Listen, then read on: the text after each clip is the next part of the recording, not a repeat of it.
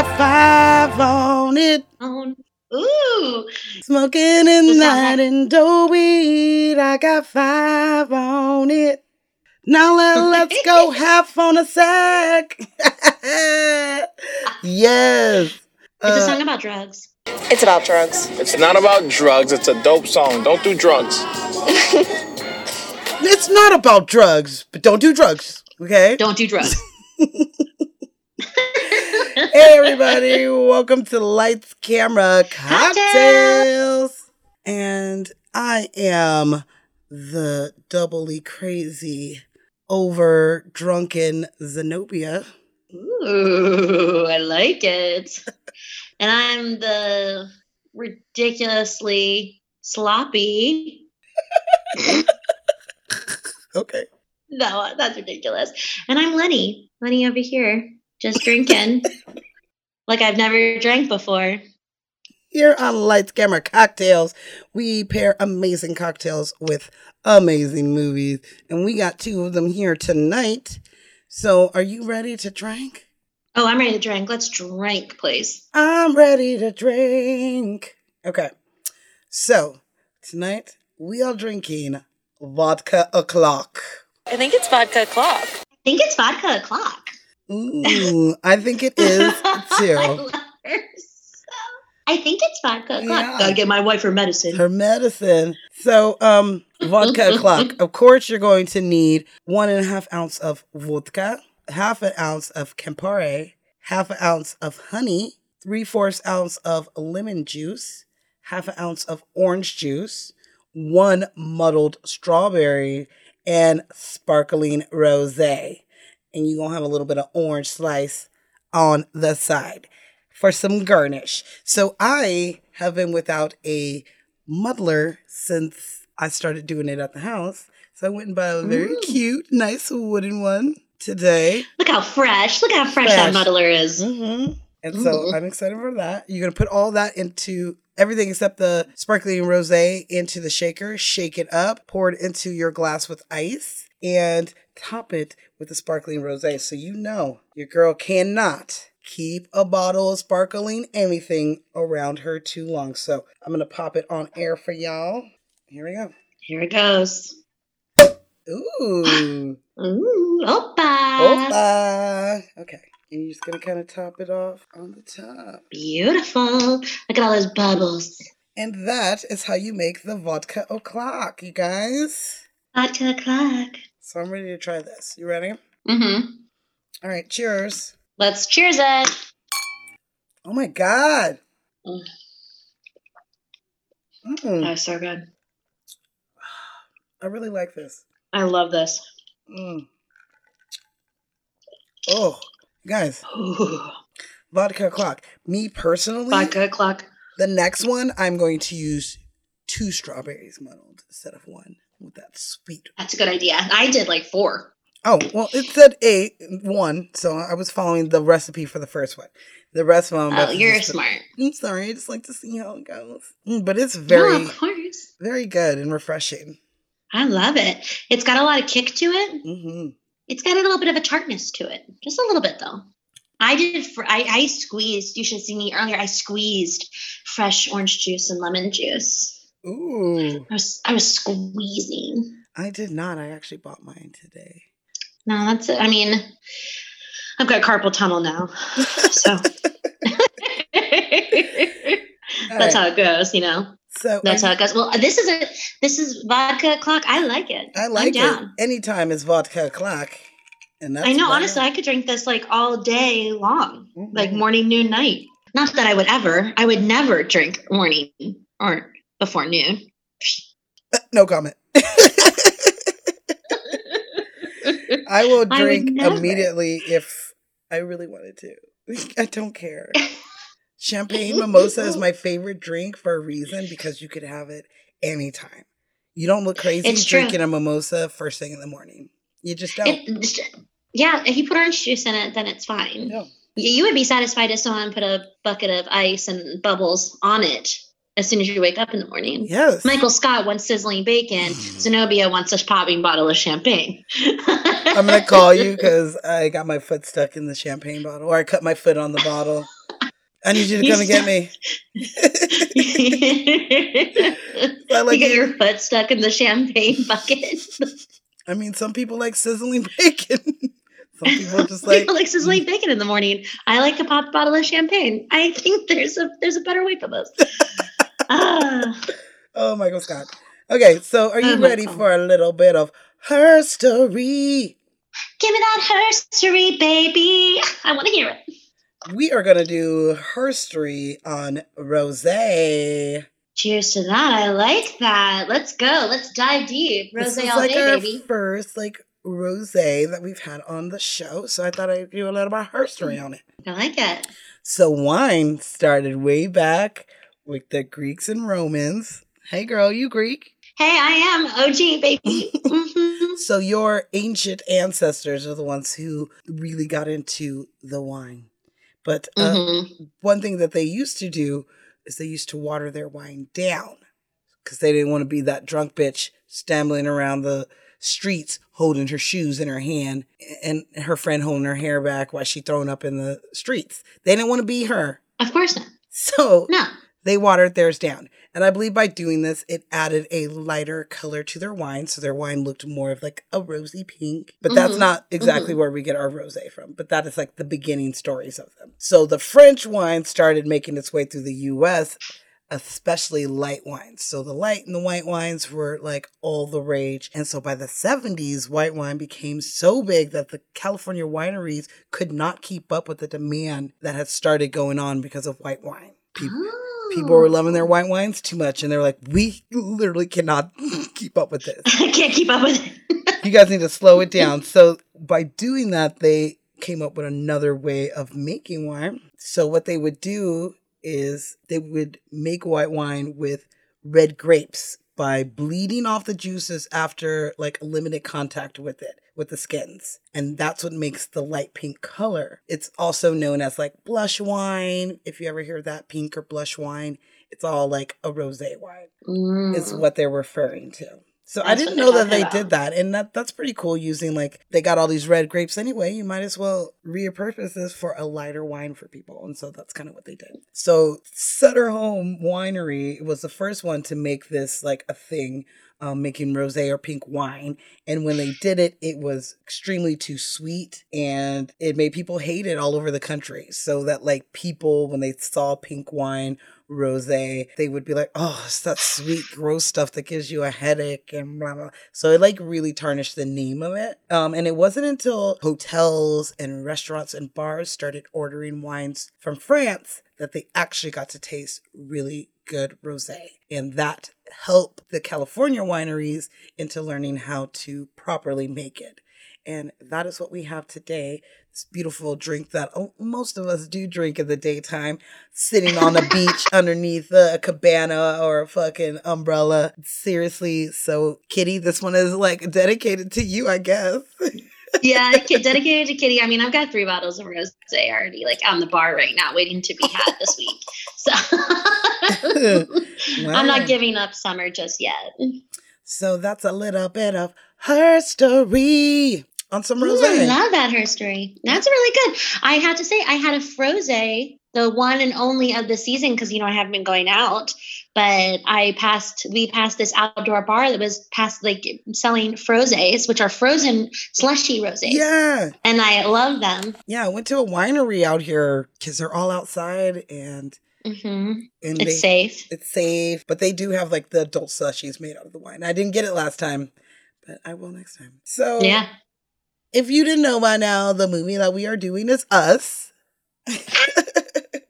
Super excited that we got to do this one this year to round out our Halloween month. Oh, must it come to an end? I know. I do have to say that we did pick a lot of movies that had strong kid leads in it this year, so that's pretty cool. yeah. Badass kids all the way. Yeah, we did. Um, but yeah, us. So are you ready? Us. I'm ready. Oh, give it to me. I'm like, stoked. I can't wait to talk about this movie. I was just discussing this the other, like earlier today. I was like, me and Z both absolutely freaking love this movie. I Mm-hmm. cannot wait to really sit down and dissect it.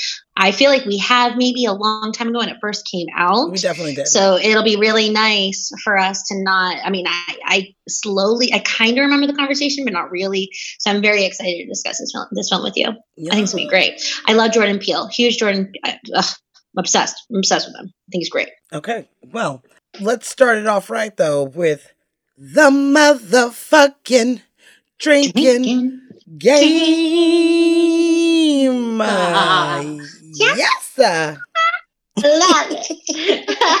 Yes, I want to get drunk with you. We're about to get Yes. drunk. Let me let me pour a little more rosé in this cup. I'm good. Rosé is delicious. I know. Okay. okay, here we go. you gonna take a simp when you see the number eleven. That happens a lot. Jordan Peele hit so many 11s in this movie. It's not only that Oh, you see, but you hear Mhm. the Giants game that he's listening to. 11 11 tied in the seventh inning. The score is Yeah. 11 11. 11 11. The clock in his boy's room is The 11, bed, the 11. back, the bedroom. He's like, "Whoa, look at that!" And you're like, "Ah, Oh no, that's not a good sign. Nope." You'll see them off into things. You'll see he likes to frame the back of his shots where like there's two parallel like lines going down behind him. 11 11. So Mhm. whenever you see some 11. 11s, go ahead and take a sample. This is also Is the, it? the creepy dude who's holding the the cardboard sign or he has the 11 11 on his on his head. In his forehead. Yeah. You're gonna take a simp. You're gonna take a simp when someone grunts or yell. So this is for the tethered when they're like their talk, like Ooh. I love when Uh. Abraham is on the boat and you hear one of the other tethered, and that's when you re- that was the, my first recognition that there's other tethereds that it's not just the family yeah. because all of a sudden you hear one go.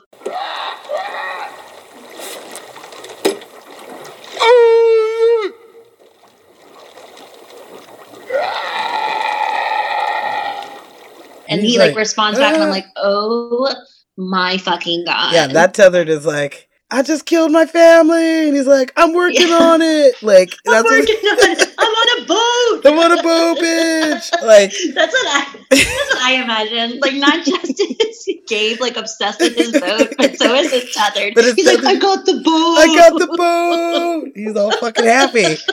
Nobody. Boats are done. Yeah, I love when he's just like, You could have the boat for all I care. Nobody wants the boat, Dad. You can have the boat. Nobody wants your boat, Dad, okay? What's your boat? done? Your stupid boat. I know. I do want to say that that part is like does remind me of my dad. He does have a boat that's about the size, maybe a little bigger than the Craw Daddy. Crawdaddy. Crawdaddy! But Cried. but he uh, one time let me and my brother Rashad and my cousins use it when we were in Vegas and we went up to the Hoover Dam and Ah. we we drove the boat close to the Hoover Dam and we got out and we jumped and swam around. Which I just recently found out that that was a stupid idea. There's pumps all right there. I could have got sucked up and just gone. Either way, Yeah, you could get hurt. this was a million years ago though. But the boat the boat would not start and we were just kind of just like stranded out there for a minute. Other boats were like, Are you okay? We're like, I don't know, hold on. We're trying to get it to-" It finally started. But that reminded me of the crawdaddy because it's like he was so proud of his fucking boat. I know. He loved his boat. It's so cute. Uh, and total call out. I love Josh Tyler's when you see his boat because, of course, for some reason, It's we're into bigger. the boats. My favorite is the name B Biatch. Biatch, yes. And I mean, Biatch. that's the whole reason why he got the boat in the first place, is because I think a status thing and Yeah. trying to like compete with his other his. I think they're like business partners. That's what I always get. that's what I So feel some like kind too. of business partners. because I don't feel like either one of them would be friends with each other if it wasn't like money making. Okay. Yeah. So you gonna take a simp when someone dies. Oh wait, like a person, person, or a tethered person, or either anybody. Someone dies. So that's a Okay. tethered person. The whole Tyler family, they get killed. Take a simp for each one of those. Each time a tethered Oh. gets killed, take a simp. Uh, the news reporter who's reporting it while they watching all Oh my the god. So obviously, if you have children present watching us right now, you should turn them away.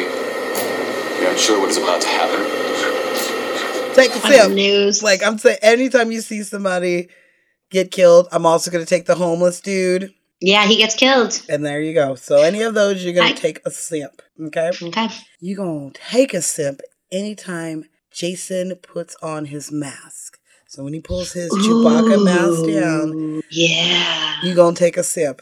Okay, so Good when one. he's in the closet with his tethered, he puts it on. When they're about to go Mm-hmm. upstairs to go save their mama, he puts it on. Fuck the police. And he's like, yeah, let me put my Yeah. Chewbacca He holds his little amethyst gemstone. He's like, And she looks this. at him and she's like, man, okay. Or when he's in the back of the car and he's like, it's a trap. And he shoves Yep. his mask on. He like knew immediately. He's Yeah. like, get out of the car. Yep.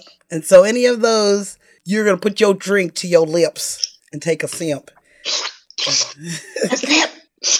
Hey, that's it. You don't take a simp when there's a dad joke. So Ugh. anytime Gabe, pretty much anything Gabe says is Gabe, anything Gabe says. Are you kidding me? When they first get to the house, there's like three dad jokes in a row. Mhm. You don't need the internet. You got the outer net. Why you need the Internet when internet you have got the the outer outer net. net? Yep. When he's Good like Dad. when he brings out his crawdaddy boat, when he bring when he screams at him to wake him up, when he's chanting like Santa Cruz. Santa Santa, Cruz. Santa Cruz. Santa Cruz. Santa Cruz. Nobody joins. One, he is an awesome dad. I definitely would have been all about, no matter how crappy that fucking boat was, I would have been all about it that we got a boat. We got a boat. We got a boat. I know. Can I That was drive it? Crappy. I don't. None of my friends live in Santa Cruz. They ain't gonna see how crappy my fucking boat is, right? I think they're from San Francisco. That's what I feel like. That's where they're from. That's the Yeah, they're city. they're from San Francisco, which makes me think that they're a tech company of some kind. Him and Mhm. Josh Tyler. I think that they own some kind of weird tech company. That could be. I like our backstory. Yeah. I like the backstory we're bringing for them. Yes. I know, I do too. like, Yeah. oh yeah, we got this. So all the dad jokes. Oh, the one like where he's just like, "You don't need to drive if you're an Olympic track athlete. You could Yeah, well, you don't need to know how to drive when you're an Olympic caliber athlete. Oh My God. You run. just run everywhere." Such a dumb dad joke. Go ahead Such and a take a dumb sip joke. on that one too. He has quite yeah, a few of absolutely. I'll see you later. We're in the magic room. in the magic room. You're like, what? I know. Ew, Dad. Ew. Oh, Dad. Thank God the kids were not around for that. I know. The daughter would have But he instantly still- died. Yeah, but he still makes the jokes. That's like the worst. That's how great of a character he is, and how great the actor is. He, he killed it because even when the kids aren't around, he's pulling off dad like Pulling it's him nobody's business. Mhm. I'll see you later in the magic room. So Oh. take a sip for all the dad jokes. They're they're all there. They're good. He even dabs. Me and me and Rashad were looking Uh, at yeah, that. That's, what it- that's the third. That's the third dad joke that he does when they first are getting out to the house. He's like, "Cause y'all sleep too much." You sleep too. d- Total dad thing. Total dad. You you he dabs. you blank too much. Just fill in the blank. It's a dad thing. You eat too much. You sleep too much. You run too much. You're loud too much. It don't matter. It don't matter. Oh my god, he's the best. Yeah. So any of those, take a sip. You gonna take a sip when they flash back to 1986. So anytime they're in the past, you're gonna take a sip. hmm So The therapist's office. yep, they go back to the therapist's office when she is sitting in the basement and she's looking at thinking about old her days. Ballerina. She flashes back to Mhm. being 1986. So any of those, you're gonna take a sip. So even when they're in the tunnels and you know it's back in time, take a sip. And they do that a lot w- during the last fight scene where they have young them dancing. hmm Those are flashbacks, so go ahead and take a sip on those. Um, you gonna take a sip when you see someone's reflection. This happens a lot in this movie. First thing you see Oh. is her reflection in the TV. The reflection when she's looking into When the, she's watching the commercials. the commercials, where she's telling Gabe about this little girl. She's You're in the hall of mirrors. She wasn't a reflection. She was real. looking out the window. You see her The reflection. window. The little girl tries to kill Kitty, and Kitty sees her reflection Yep. in the window. Uh huh. Well, the tethered Kitty. Tethered. Mm-hmm. All those. You gonna take a sip. It's quite a few of them. Okay. Yeah, there's a lot. Mm-hmm. You gonna take a sip when you see the line. So this will begin back to the homeless guy who Jason sees standing on the beach all by himself with his hands out. he is Yeah. patient zero of the line. He's number one of the line, just waiting for the rest He of them to come. He's wearing red if you Mhm. notice it. So any you could start there, but anytime you, you see them standing in line, like where she's like, "Oh my god, there's so many of them." He's like, "What is this? Looks like some kind of fucked up performance art. A crazy performance art piece or some shit like that?" Like, oh god, so, that's a double sip because that's a dad joke plus a line. yeah. so good. Yeah, So good. and this is even at the very end where there's just mountains scrawled with the line, "Take your simp." You get it. That's a that's such a beautiful scene. That's a beautiful shot. I know we will definitely talk about that because it's just so cool. I love it. Yeah. You gonna take a simp when Kitty and Josh says something in says insults to each other. So Oh God. uh, any of them. You can, Hey, who's that? Oh, do you see that? Where? Shut up. Who is it? Do you see? No. Oh shit. What? Oh my god, it's OJ. That's OJ Simpson. What is wrong with you? it's it's OJ. OJ. OJ Simpson. She's like, "Ugh, it's not funny. Yes, Oh my God. and of course them He's on the beach dick. where you say, What do we say? I hate you? That works? Yeah? Yeah. Good. Oh yeah. I hate you. they have so many. I gotta give my wife her medicine. Yep. Is this go on for thirds? Yeah, fill it up. At least he filled it up. That's pretty nice. No one fills my drink up but me. I absolutely love hate when they're talking about how Kitty has has had like a little work done, just a little bit, you know, make yourself feel better, you know. Yeah. But of course, you don't need any whore. I was like, oh shit. You don't She need just- any. She called Lupita a whore. I feel like of all people. She's like So talking to her like she, she's one is vodka o'clock for her, so she's like It all is. all drunk on the beach, and she's talking to her like it's her yoga friend, and they're sitting at Starbucks, and she's like, "You don't need work, you whore, you dirty whore. You whore. You gonna take a simp? I- You gonna take a simp when you see scissors. So this is going to be like you need to see them holding them in the center of their chest, uh, like where Red is cutting the head off of the white rabbit.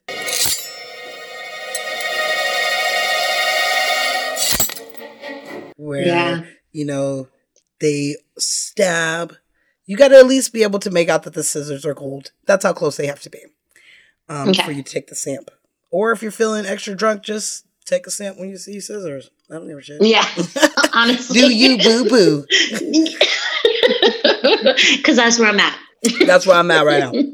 So you gonna finish your drink when Jason goes missing. So she's screaming like, "Where's Jason?" Jason!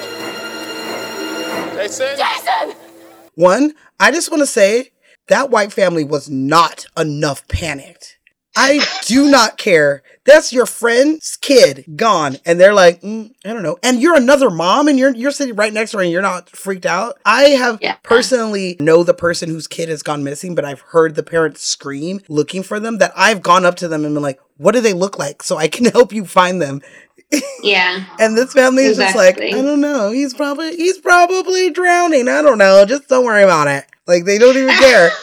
Well, it pissed me off though. Gabe is all just like, she goes, Gabe, where is he? You know? And then when she finally grabs him and finds him, he's like, Okay, okay, okay, okay, we're good, we're good. All right.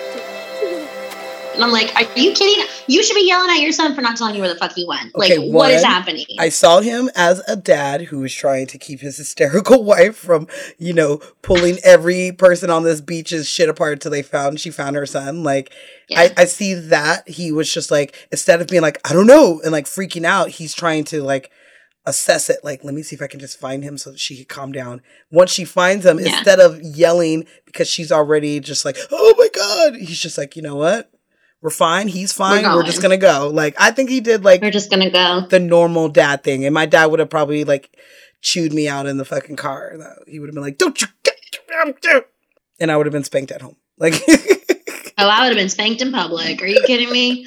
I would have been spanked in public, especially because like the kids know that this puts their mother on edge. Like she does not want to go to the beach. She, uh, she like it just I don't think even okay. the kids like good job you freaking out mom. Like I get that, but I also think that the kids don't know the severity of her anxiety. And it's more of like any mom's going to freak out if they look onto the beach and they can't find their kid, no matter what has This is true. happened. I don't think that they know that she doesn't want to go to the beach. Because he even says he's like, "What what kind of people are we that we have a beach house and we never go to the beach?" That's what he says, Oh, that's true. and we never go to the beach. So they do not go to the beach specifically, and and Gabe even uses his own son. Well, Jason really was looking forward to it. It's the first time I've been back here since Grandma died. I know it's been pretty hard on him. Jason was really looking forward to going to the beach. I was like, "You did not." Just, You, the little do you know that Gabe's middle Yeah. name is Jason. Like he's talking about himself. yeah. Yeah. So when Ja- Jason goes missing, go ahead and finish your drink. okay. You're gonna finish your drink when Kitty calls the police. She's like, "Uh, sorry, or whatever the fuck the name is. Oh, Ophelia. Ophelia, call the police. Sure, playing Fuck the Police by NWA. Ophelia. And she's like, fuck the police by NWA. Fuck the I, know, I police. love. Fuck police. Fuck, fuck the Fuck, fuck, police. fuck the police. I I, do- love that that comes on. It's so good. I do love that Josh's tether. It's even a dick as a tethered. he all sticks his hand out and he fucking To help her, smooth like, move "Uh-huh." her. What is, Smooth is that what it's move. called? Yeah, it's the smooth move. Wait, honestly though, like, where did that even come from? Like, it's so terrible. That's just like a minor detail that maybe him as a young boy used to do that all the time, and that tethered is just stuck with him. He's like, it's the coolest move still around. Like, Still obviously, around. It's just a big middle finger to her. That's is. all it is. It's just like It even in death, even in tetheredness, he's still a fucking asshole. like it doesn't matter. he's still an asshole. That's why when the her tethered is like crying and screaming when the the boat is burning up with him inside of it, she starts laughing. She starts She laughing. starts laughing. because I, I I immediately I love that scene. I do love that, I love that scene. scene. And fucking Elisabeth Moss like killed it because you she She's does so that amazing. nice silent scream where you're like, is it silent because Yeah. you're on the other side of the window, or is it silent because she's not screaming? Silent because she's not screaming, and then It's it goes Yeah, she's not really screaming. and then it goes into that laugh like, yes, I don't have to be stuck with this asshole anymore. Like You know, so that's how I took that one. You gonna finish your drink when Adelaide kills Red. So where she I love it. chokes her out with her fucking tether. With the tethered chain hand- Handcuffs. handcuffs. she stabs her with a fucking fireplace poker.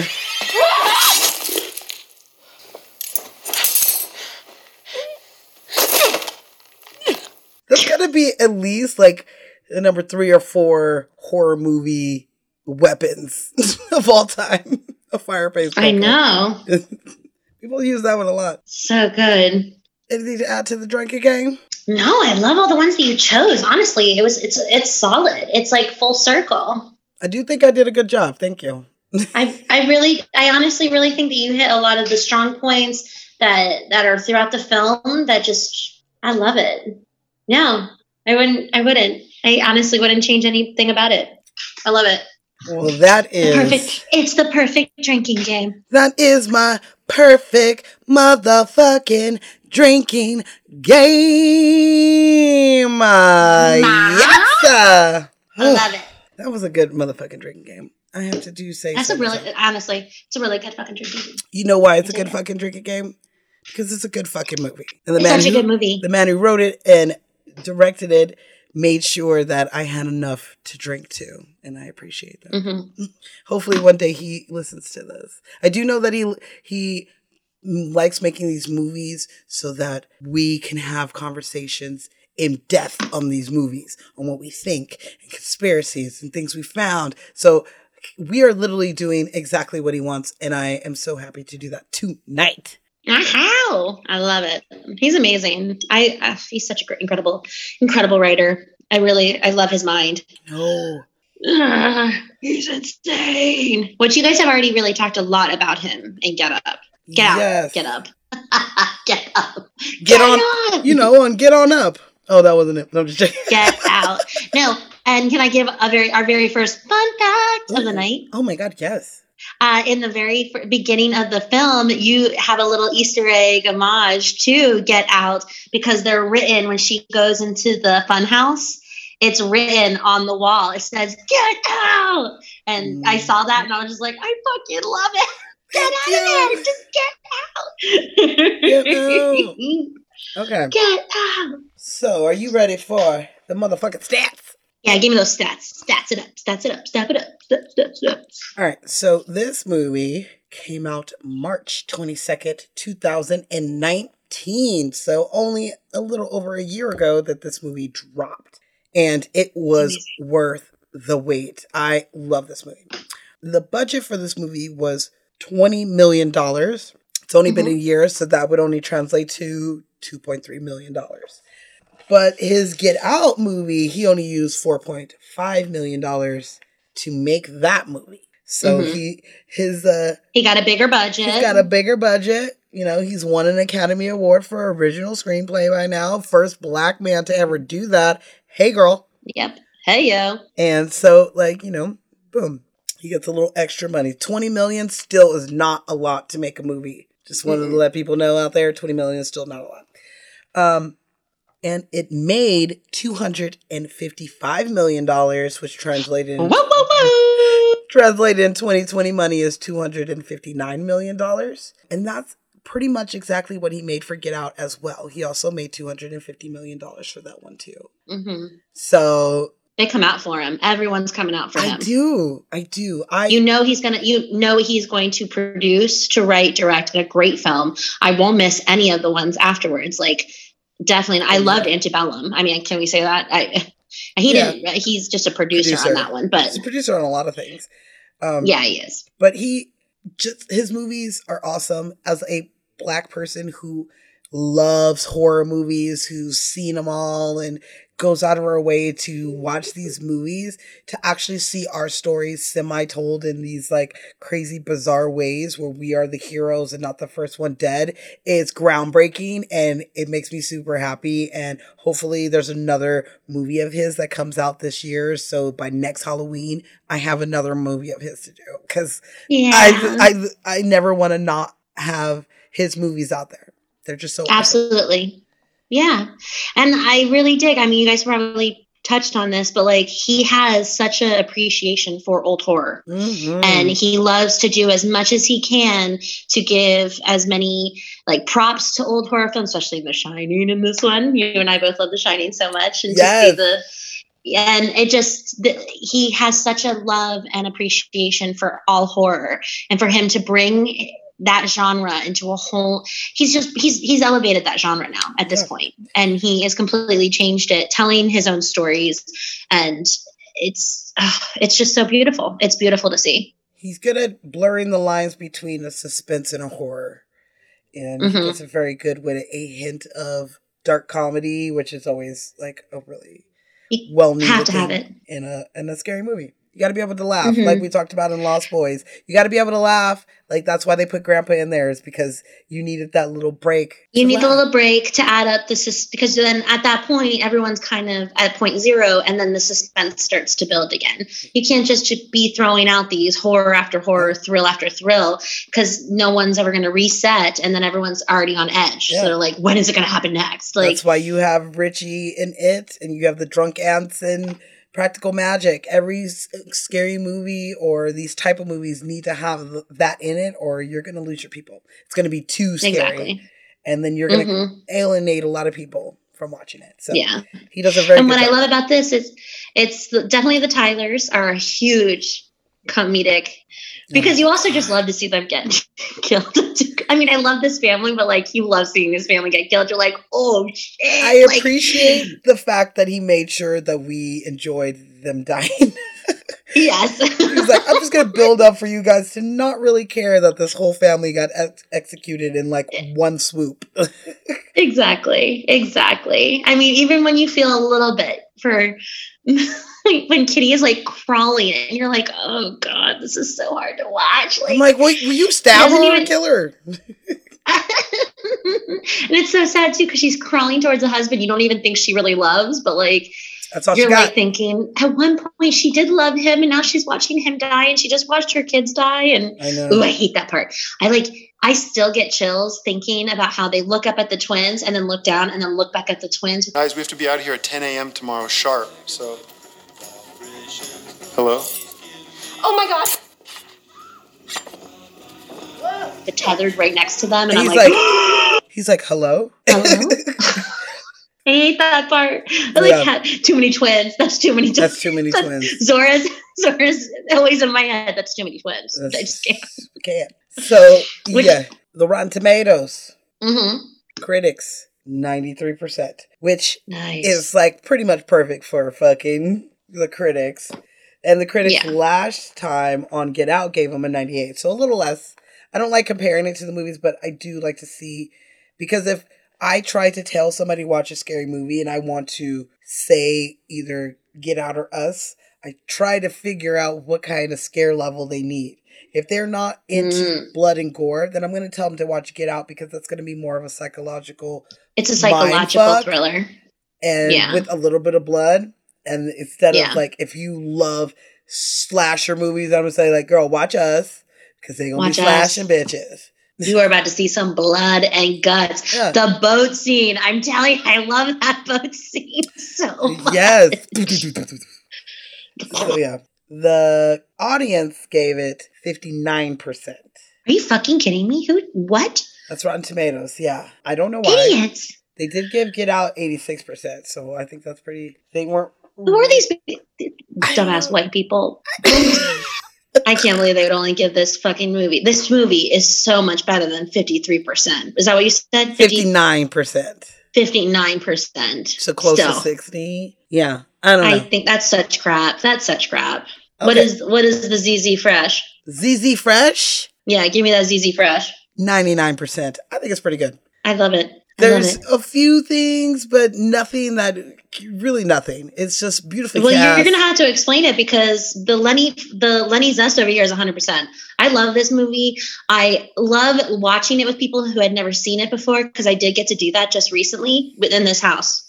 And she is not leaving I her house, everybody, okay? I'm never leaving my house. You're stuck at Um, home. I know, and uh, I love watching this with people who had never seen it because they there are so many clues as to what the ending is to this film, and I love watching people piece it together. Everything fits perfectly. Everything is explained. There are some things that take a minute to do a little research and to try to understand, but not really because everything is perfectly balanced in this film. It's so great. I love it. I love, I love it. it. My I love it. one percent, I guess, unless you you can talk me over that one percent, is Yeah. that everyone that I this week I keep watching videos, reading reviews, and they all talk about how the son knows that she isn't her because he heard her say everything, right? Yeah. No, no, that's not what I think. That's what that's what I kept hearing from everything, which was pissing me off because I was like, they're not even in the same exact room. The room he's in I is like a bunk bed room, and the room where she's telling everything is a classroom. So he can't hear So any of it. If anything, He couldn't hear any of that. if anything, he's looking at her crazy because he actually saw her kill somebody like raw, like pretty cray cray. So what I always thought it was is that it's the moment when she starts innocently whistling and she's Oh. whistling the song. That she was doing. And that's when she cuffs her over and she strangles her. And then as she's doing it, she starts doing the mannerisms and the Yeah, yeah. and she starts making the faces. And I think that's the moment that because he can see. He could definitely see through the locker those imitations. And why the hell would she be doing that? And that's when I think he was just like, he looks at her really suspiciously. He's like, oh, fuck. And like, even the mom, like, even Addie comes up to him and she's just like, look, look, Look, look. it's me, And she it's like me. shows her face. She's like, it's me, it's me. Because yeah. he, He, looked at she, her cray I think she can even sense, yeah, he's, he's like, no, but what was that, mom? Like, yeah, you killed somebody. I've seen you kill people. She, he's seen his sister kill people all night. He like killed that, somebody. He killed Kitty. I know. What's I love the kill. Zora's like, I've got the biggest kill count in the family. I have the highest kill count in the family. You don't have the highest kill count. I killed both twins. Wrong. I just killed the second one. I killed Kitty. So that's one, one, one, and two. I killed two. I killed myself and Josh. So And Dad's like, no, I do. I killed myself and, I, killed Josh. Josh. I got the highest. Yeah, and she's like, "No, you didn't kill the, one of the twins because I just killed one of the I just did. no, but I think that yes, he, the son definitely does know that it's not. I mean, it's his mother. You can't dispute that. She birthed little Jason. Like, but it's the fact that he recognizes that Addie is the original tethered, and that she switched places. And now he's questioning, which I think that Jordan Peele was trying to do into in the beginning of this. It's making you question what is good and what is evil. Because who was good and who was evil here? Like, yeah, what Red was doing was fucked up, but like what Addie did to Red is it's it's a betrayal. And she even says, "Why do not you just take me with you? Like, why didn't we just go together? Like that could have been something, but no, because she was so uh, like, why did Addie do what she did?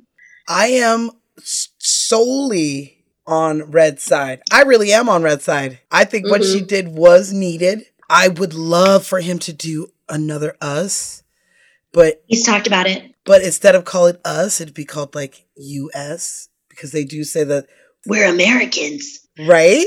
So I love her voice. I've been trying to imitate her voice so hard, like all week. Like, I can't do it. we are Americans. America. Because that's actually a disorder. I know it is. And she but I want to see what happens to America when the tethered run it. Is it better? Is it worse? Like what? Who mm. knows? And Red Who knows? and what Red did was not wrong.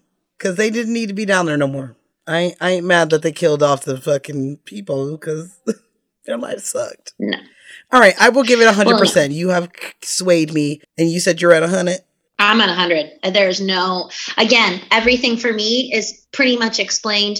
The things I had to do research on, like the fact, I love the fact that you, they never talk about like what the tunnels are called in the film. It wasn't until later I did research that like Jordan Peele was referring to it on the set as the underpass. No, I mm. mean, there's even, there's actually even tunnels and storage spaces at, at Santa Cruz Boardwalk. That's Santa a real Cruz. thing. They, Yep. Boardwalk. I know this is the second. Are we going to talk about that? Can we? Uh, I'm just gonna start right now. Okay, so Okay. This is my second pick for the month. Apparently, I love California, and apparently, I love fucking Santa Cruz, and not only Santa Cruz, but the Santa Cruz Beach Boardwalk in the warm California sun.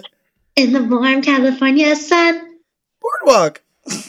I love it. So if you I guys listen to it. our Lost Boys episode, which was also in Santa Cruz on the boardwalk, this one is as well. Mhm. But they didn't have to do much to the boardwalk to make it look like the 80s because Nope. it is pretty much the same with the original shit from 1910, which terrifies me, and I doubt I will ever go on another ride on that damn boardwalk again.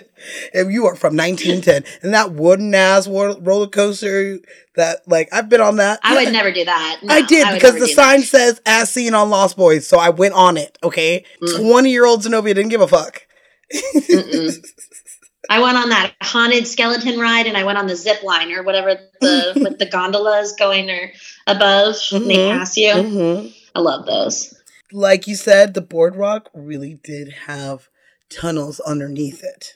They do. They really do, but they're used for storage and also for emergency shelter stations. Mm-hmm. So no Well, and people aren't living okay. under there. no, no one's living. But what I really, really super like is the shout out that they do to Lost Boys. yes, in the film because it takes like so the flashback when Addie and her parents for her birthday are at the Santa Cruz Boardwalk Or in 1986. 1986. Yep. And she goes, she goes, hey, you know they're shooting a movie over there. You know, they're filming something by the carousel. You should see if they're looking for extras. by the, By the carousel. Maybe you should see oh if they need God. extras. Yes. Yeah. So she could have been an extra in Lost Boys. Uh, Carousel Mm-hmm. would be Kiefer Sutherland storming through there like a fucking bat out of hell. Yeah, remember at the very the very first scene. Yeah, so Lost Boys. they did do a lot of crowd getting crowds in from Santa Cruz to actually be extras in that movie. I don't know if we talked about it or not, but they had like like a couple hundred people come out and look like weirdos, freaks, uh beachgoers, hippies, all the weirdos that they show at the beginning of the movie on there. So Uh, she could have definitely been an extra in Lost Boys, but she was not. Yeah. And I love that little No. shout out to it because it was filmed on that boardwalk Mhm. in 1986.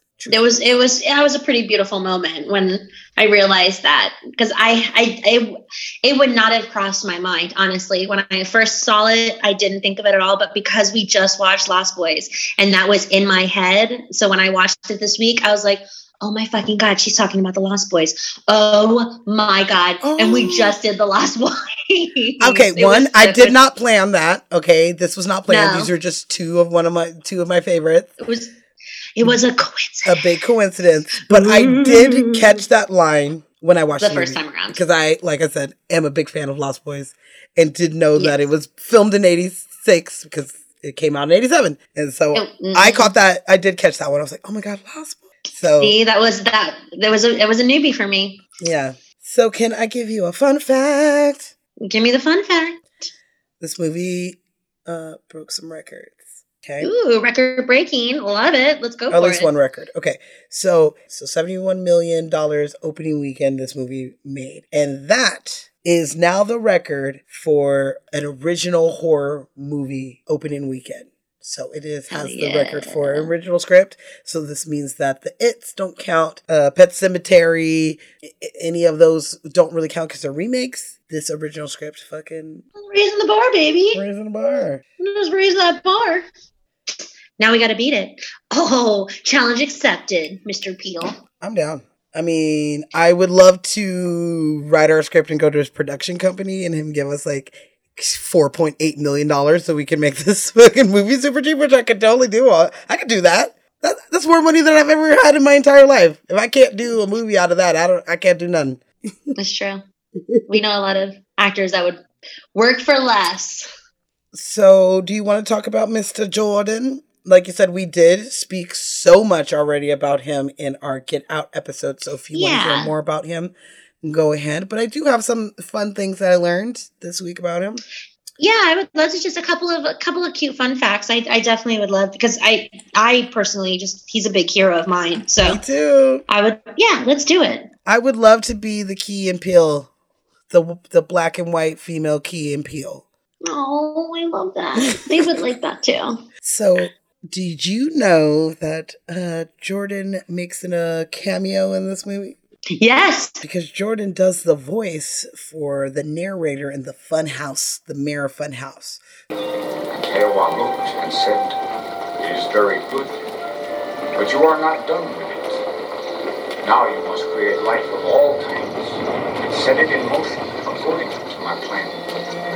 So when she walks in, it says, I don't really know what he says, but it's like kind of spooky ish. And once you realize that it's him, you're like, oh, hmm okay, I get, I, I see you. I see you. He's in the woods. He's in He's the classically in the woods again. he jokingly admitted that he did a lot of the dying rabbit sounds. Dying rabbit. Yeah, whenever the rabbits are dying in the cafeteria of the underpass. Oh, Yeah, he he said in an interview with Fandango that he actually was making those sounds too. I like that. You know, I love cameos. If I Oh, can see a cameo in a movie, I'm all about it, especially if it's the fucking director. And if they do the voice, it's even better because you don't even see it coming. You're getting You like Hitchcocked, but not even knowing you're being Hitchcocked. Is that what it's Mhm. called? That's what I call it, Hitchcock, where the director That's kind of what I always call it too. the director Because he's so up. classic for his cameos, yeah. Okay, so do you want to hear another uh, super fun fun fact with Jordan Peele on this film? oh my god, yes! So what I super love is that he wrote this film. This is one of uh, one of his originals, and he has been thinking about this character in this script since he was a little boy because it occurred to him one day when he was in New York City as a little kid on a subway station that he he would look across on the other platform of the subway and feel like he would imagine that he saw a double of himself just smiling and staring at him. And the idea of a doppelganger out there terrified terrified him.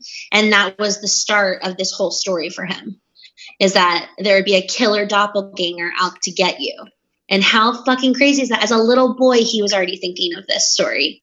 I get that. I've thought of that as well. I mean, I never went to this craziness of this type of story, but Yeah. definitely Well, I think the conspiracy and the conspiracy theorist in him took over a little bit. mm, and that's with the underground tunnels and all of the like government simulated co- cloning of bodies not the souls that kind of thing probably like as he grew older developing this story but coming back to the looking glass i feel like there's a lot of alice in wonderland themed re- reflections Girl. and analysis you knew I was going to bring up some sort of Disney connection to this one. And I saw that and I was thinking about it too. And I was like, you're right. Because when I was looking up drinks for this movie, I started by looking up like a white rabbit or down the Mhm. rabbit hole. And I started thinking, like, oh, yeah, this is kind of like, you know, she is Alice falling down this hole and her world gets turned upside down. And then by the time she comes out, she's a different person, just like Alice in Wonderland, except exactly her motive is way different than Alice's. Um, absolutely. but like they wear the red jumpers, like the Queen of Hearts, Yep. and like there's the white rabbits, of course, and then like through the mirror in the mirrored the mirrored hall or whatever, they she sees it Through the looking glass. Through the looking glass. I mean, I think that it's all relevant. It all makes sense. Yeah. Oh, absolutely. I I love that. This is that was it. That was your challenge. Disney movie in every single movie this month. Disney theme or Disney uh, parallel. I see it. I got a fun fact about him that I didn't know about. Well, give it to me. So Jordan is his dad is black and Yes. his mom is white. That is correct. And his mother can trace her family, the Williams, back pretty far. And they go back to like England and their families their family has roots in the first colonies of America. So they go back all the way to like the 1600s in like Maryland Whoa. and Massachusetts. So he can find his lineage back to the beginning of this country, which I th- am Wow. so jealous. I'm so jealous. I was literally talking to my brother about how we need to go to Texas so that we can pull up some files from our great great great great great grandfather who was our first free man. Mm-hmm. So I would like to find the man who went from slavery to freedom and have our lineage go back. So that that's something that's super cool that he can be able to even go back. He can go farther back than I could even imagine to go back, and that's so Mm-hmm. I'm jelly. Oh, yeah, that is really cool. We can move on to uh, Lupita. I love Lupita. Uh, yeah, let's do it. Uh, I'm obsessed with her in this film, especially all the hard work that she did did on this character. Because you guys already talked about her in Black Panther. We sure have. We talked about her in Black Mhm. Panther. So if you want to know, a So lot I'll keep everything facts. that we talk about. Yeah, if you want to know her life story and know who who she really is as a performer and a person and an actor, go listen to her. Uh, Jason and Zenobia talk about her. Her bi- biography and story was is incredible. It So is. she, she is such a strong, beautiful, Mhm. beautiful woman. Mhm. Um, so we'll keep it to just talking about the stuff that she did here on the film Yeah. which is enough because she's incredible and I, I I I'm so angry that she didn't get more attention for this film because I, I what I think is incredible is that she for this character Red because she's great as she's great as Addie she is so she is so perfect but as Red herself with this she worked for months with a vocal coach and speech dialect coach to do this diagnosed vocal distortion It's called spasmodic dysphonia.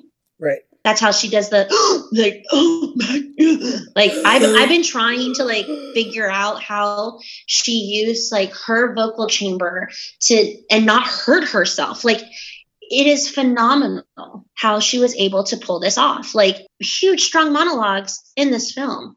Like where she's just like, there was what a girl. Once upon a time. I can't even do it. How did she do it? There was a girl. I have no idea.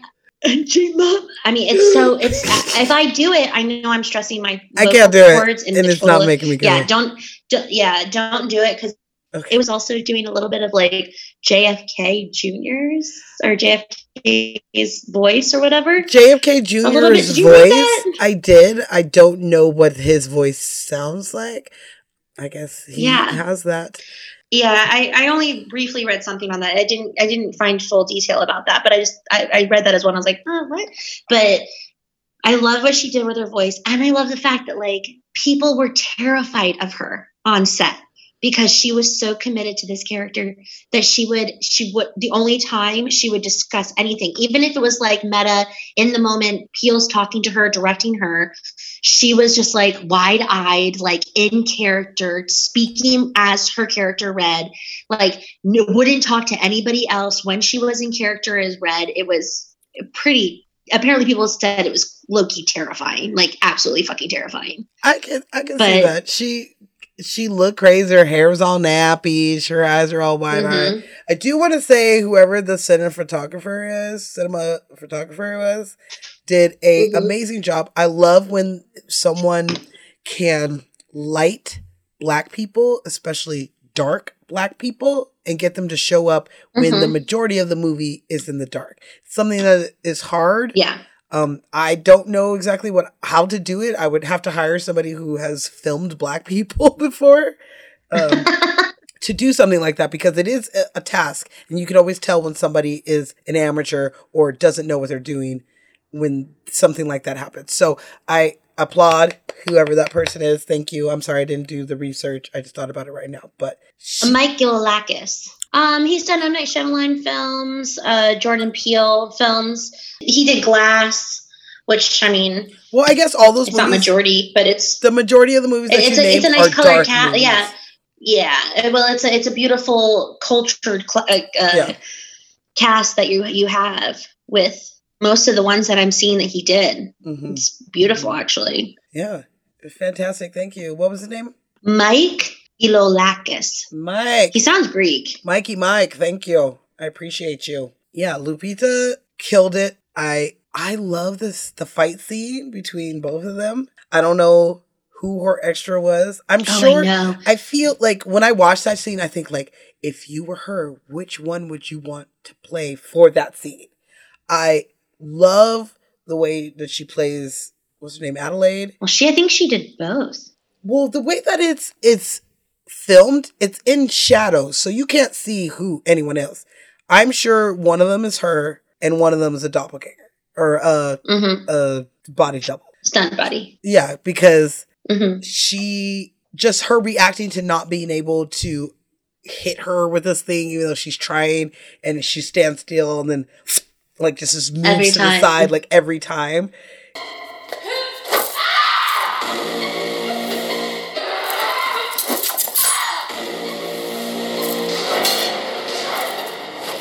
and she's just getting so angry. Like that's the character I would want to play, but also Red being so uptight and just like Precision. The precision she it's has. dance. It's a beautiful Mhm. dance. Web like Yeah. and they weave in the parts of young her dancing, and you're like, oh, this is them battling each other. I love it. Mm-hmm.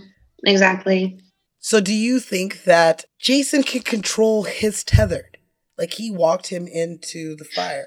Can it? Mhm. He was the only character that proves that they can do that. I think it's because he is so open and he was able to connect with his tethered more than anyone else in the film because he was able to spend time like the, his tethered wasn't trying to kill him right away. He was trying to connect with him, like trying to figure things out. So I think that that was why Jason had the upper hand in figuring out that he could control they, that they have to mimic because they all do. They all mimic each other's but Jason was the only one to figure out how to control it.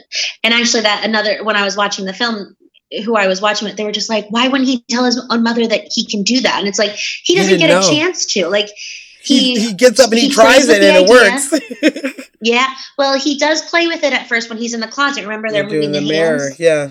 Mhm. And then he picks up the mask and then he pulls the mask down. So he that's the first moment when he's like, okay, this person is copying me. And it's it's when he gets out of the car and he's like, I'm gonna make this motherfucker walk into the to the fire. Like but I also and he starts to believe move. that Gabe can control his. His glasses slides off his face and he fixes it, and the tethered one of his fixes imaginary glasses that aren't even on his face. Mhm. So he's also Yeah, controlling, you- control- controlling his.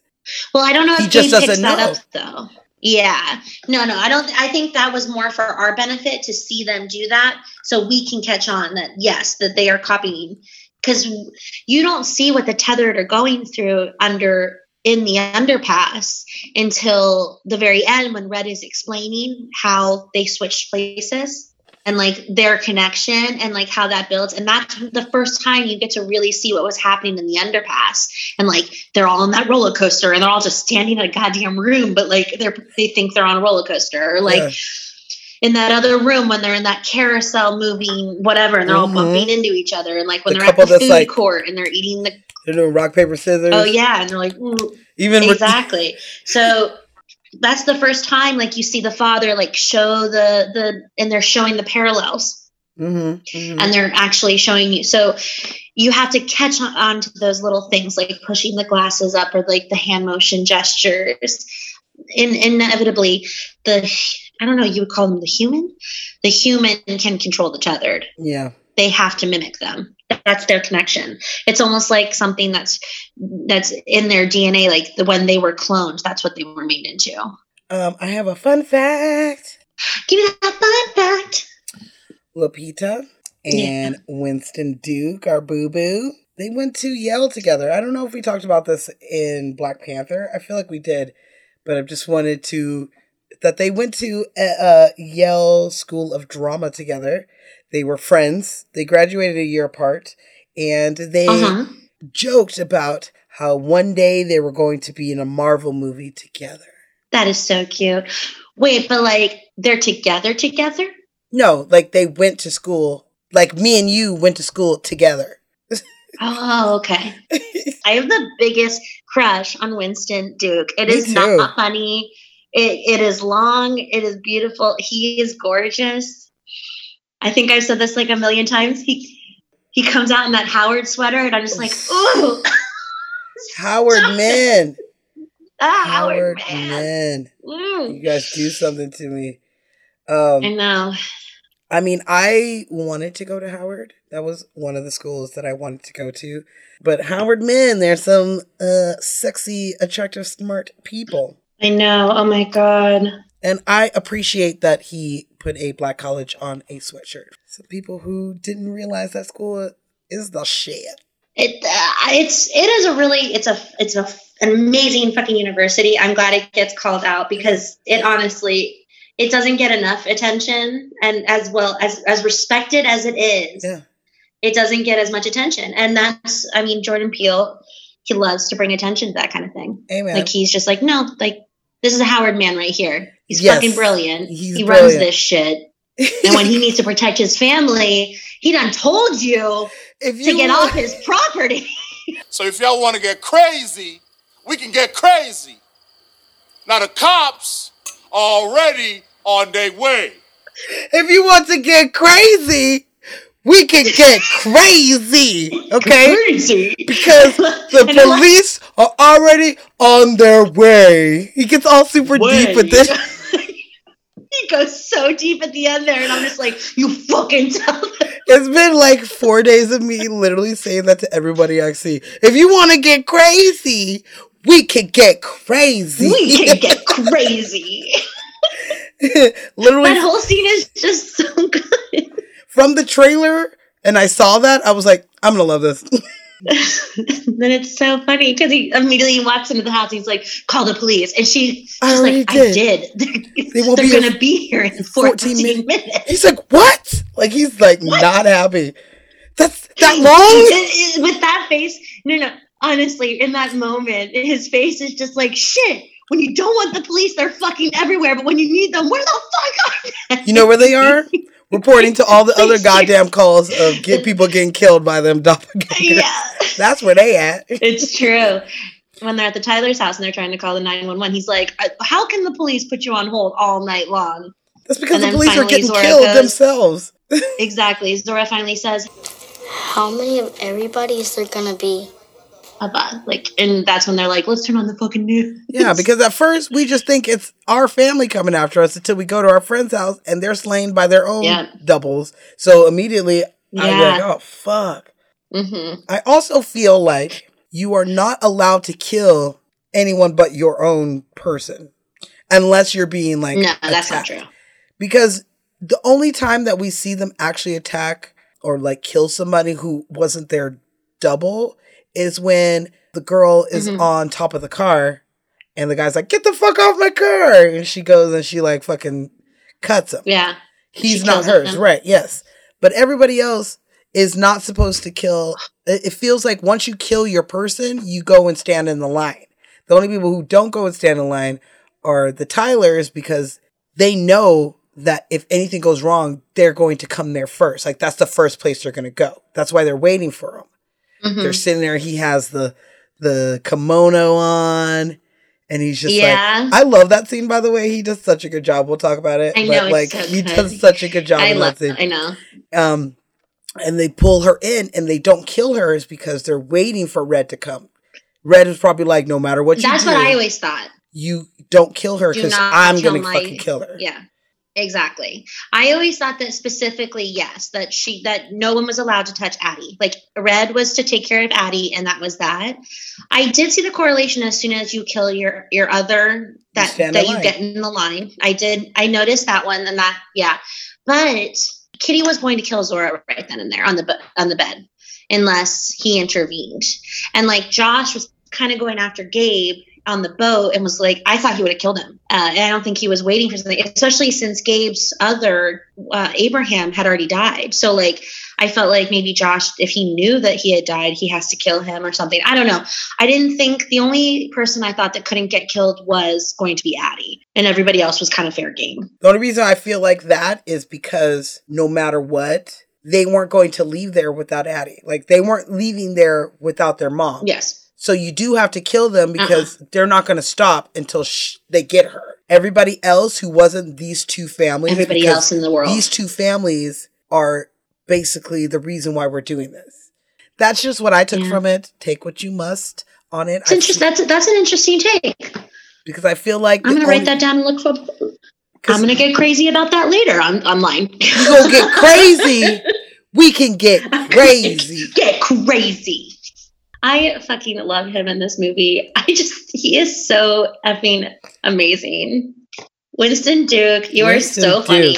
You crack me the fuck You up. do. I don't have any fun facts about him because I gave you all the ones that I had in Black Panther. Please go listen to that Wakanda Forever because one, I feel like we all need that right now with the loss of our Black Panther. Mhm. But I definitely, if you want to know more about our two leads in this movie, that's where you would get the information from. But I do have a fun fact you can only hear here. Okay, here we go. I did some deep, deep, deep diving. Okay. Hands Across America. It's Hands Across America, a 4,000 mile long chain of Good Samaritans standing hand in hand. You know, do you, Oh do my you know much about Hands Across America? Because I sure didn't. I know a little bit about it. I knew very vaguely what it was. Um, but- Exactly. like I mean, yeah. But I did a little deep dive. So this is what I found. Hands Across America went down on May 25th, 1986, and it Mhm. was made for to feed the homeless because at that Yeah. time there was a growing number of people who were homeless in the United States. So people would pledge Mhm. at least $10 to stand in line there was a song that was written by Toto, that was just "Hands Across America," which was supposed to be like an answer to "We Are the World." Oh my god, which was such a good song. But it could you, how are you gonna hold a handle when Quincy Jones and Michael Jackson are writing your song? You can't. Sorry, Toto. You really can't. Sorry, Toto. Yeah, sorry, babe. Sorry. sorry, not sorry. So the whole goal was it was supposed to go from New York City all the way to Santa Monica here in California, and Mhm. the total of people who actually stood in line for Hands Across America was between five and seven million people stood in line. Yep. But there were still big gaps all over the country. Through fields of grain, past purple mountains, and across fruited plains, from sea to shining sea. So it didn't go all over the country. It literally went from like No. New York. They were they were and- heavy urban areas mainly that where they would all be holding hands in. I saw footage. And they got a lot of celebrities. They got a lot of celebrities to be in big towns. I saw Mhm. footage of Hands Across America going down in Disneyland here in Anaheim, which I definitely Mhm. would have went to. My family did not uh, participate in this. I asked and they were like, I don't know, we didn't do that stupid shit. I guess it wasn't a big thing to do. Um, so stars would come out, like you said, and they would be part of Hands Across America. People did a lot of things during this Hands Across America, like get baptized. There were weddings, there was bar mitzvahs, and all of this happened in a single 15 minutes. That's how long, minutes. That's how long everybody had to hold hands was 15 minutes. That was it. Ronald That was it. Reagan, he also was the president at the time. He got in the line, but he got heavy criticisms for doing it because basically he pretty much he said that people weren't going hungry because there was no food. People are going hungry because they're lazy. Not because that they're poor, Yes. Not because that they're homeless. It's because they're lazy and they don't want to do anything and that's why they're going hungry. So why should we really help? Pretty much is what Ronald he said. Uh, he's pretty much known to have tried to sweep the homeless and relocate them to certain different parts of the country, uh, Los Angeles and San Francisco. So, um, no, but like to give props, like fucking Liza Minnelli was showed up in New York City. Like she held hands with everybody. Did Yoko Ono, Lionel like, Richie, Harry Belafonte, Michael J. Fox. Olsen. Lionel Richie showed up. Michael Jackson was in Ohio at the time. They had David Copperfield in Ohio as well. I mean, they had like a ton of people everywhere. They had a bunch of people all over the place in these big times. But there was just a bunch of big gaps all over the place. So it was never a complete chain. Yeah. So Mhm. their goal was to raise $15 million to feed the hungry, Mhm. which they did. They made $15 million. But they spent $17 million on advertising and preparing for the Hands Across America. So basically, they they in the hole. and a lot of the people who Hopefully, it was donation. and, and a lot of people that were in the lines didn't pay to be in the lines at all. So it was just people basically kind of doing like Fyre Festival where it's like, I want to be there because all the cool people are going to be there. There's going to be celebrities there. I want to be on the news. I want to take a picture with Michael Jackson in Ohio. All that shit. okay. All that shit. So it was a bus. So if you ever hear about Hands Across America, please remember that this thing literally made zero money. It helped zero nobody. And it basically is known as one of the most 80s things that happened in the 80s. so It is, and we're getting T-shirts. I I really do want a Hands Across America t-shirt, not just because of this movie Us, but because it was such a failure. That's why I want the shirt. I just want to Such- go to the movie. such a failure. Such six movie swag to have. I'll be like, yeah, I got this shirt. What? Like, I almost want to have like one of the blood like Hands. handprints on it or something.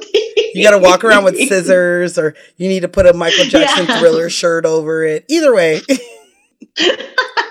Oh my god, that would be such a good Halloween costume. That's a really good fun fact.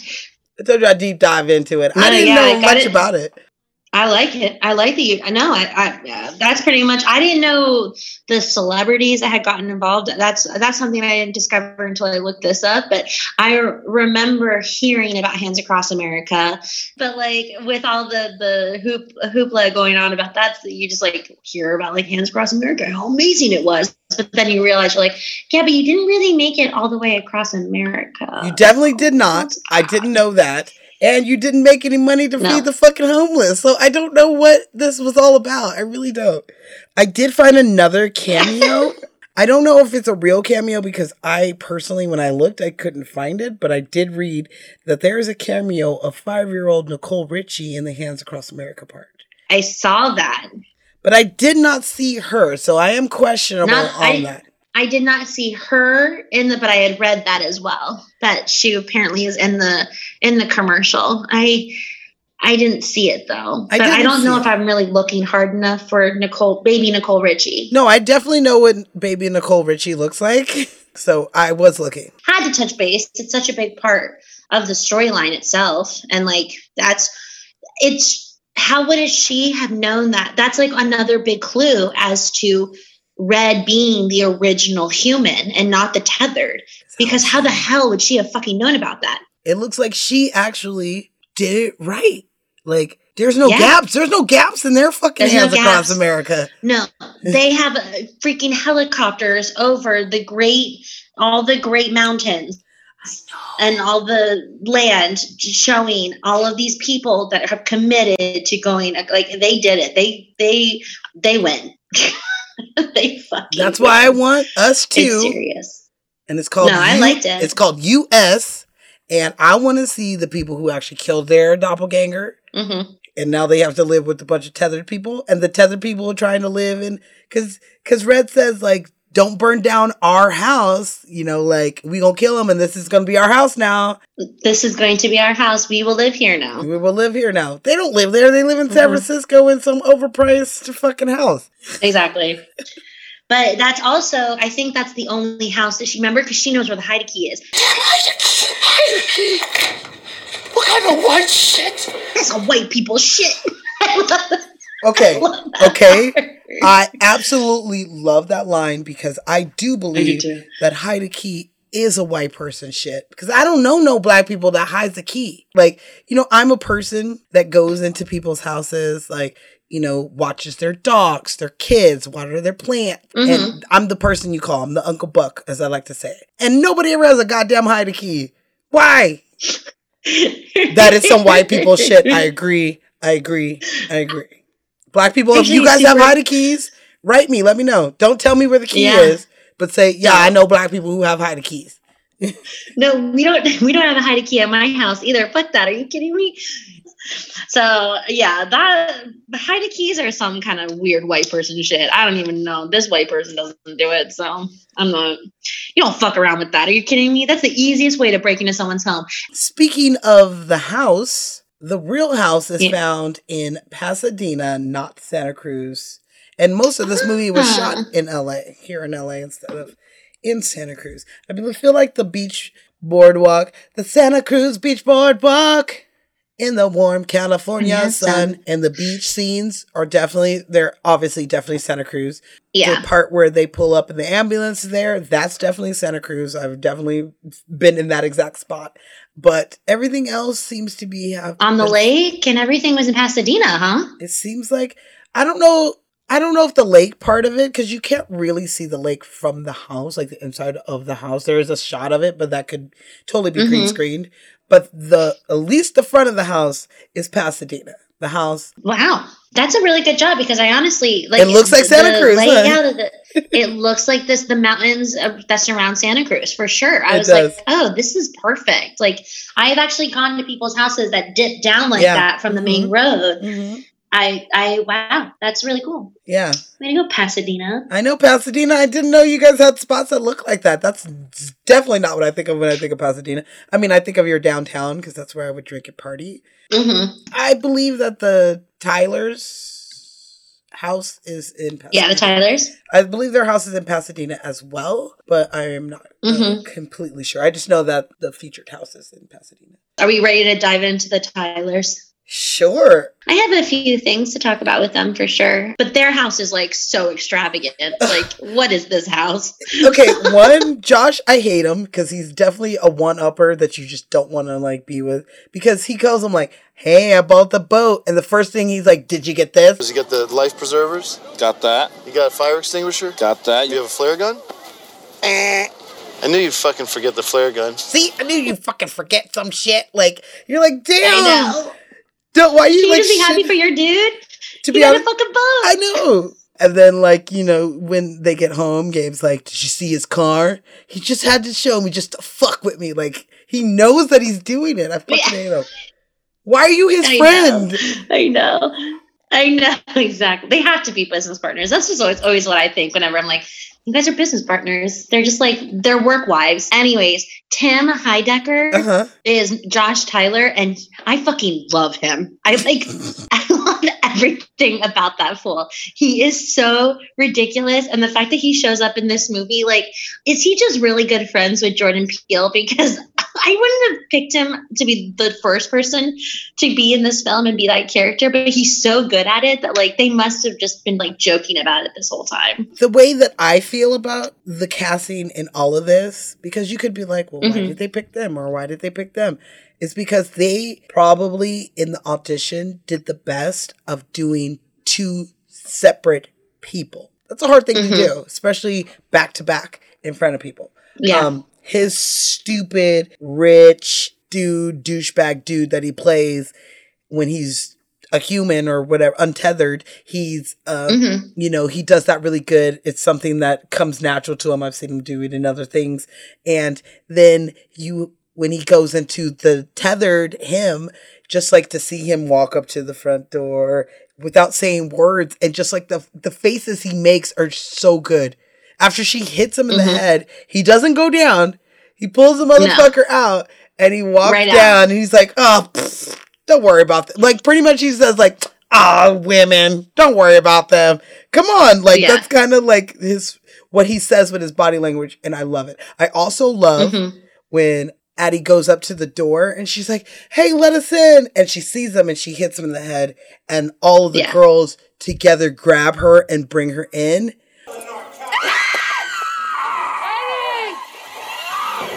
I mean, yeah, grab her, yeah. And you get you see her get dragged through, but Josh is then comes right out, Like, and Gabe, Gabe's like, "Shit, run, run!" Like, yeah, he's like, "Women, come on in!" Yeah. like, let's get on my boat. Like he, he, he totally. That's what his like other person Yeah. was saying. But that them Mhm. grabbing her in is so like Scooby Doo kind of like thing that I absolutely love it because it's not something that you see often except in like mockeries of things like these where they're just like Mm-hmm. and they grab him in perfectly done. Thank you, Jordan. But he did a great job. Tim and Eric, awesome show, great job. But I mean, that's what I always when I think of him, I always think of that one first. Then he's in Bridesmaids. I think of bedtime stories. that's probably the ones that I would remember.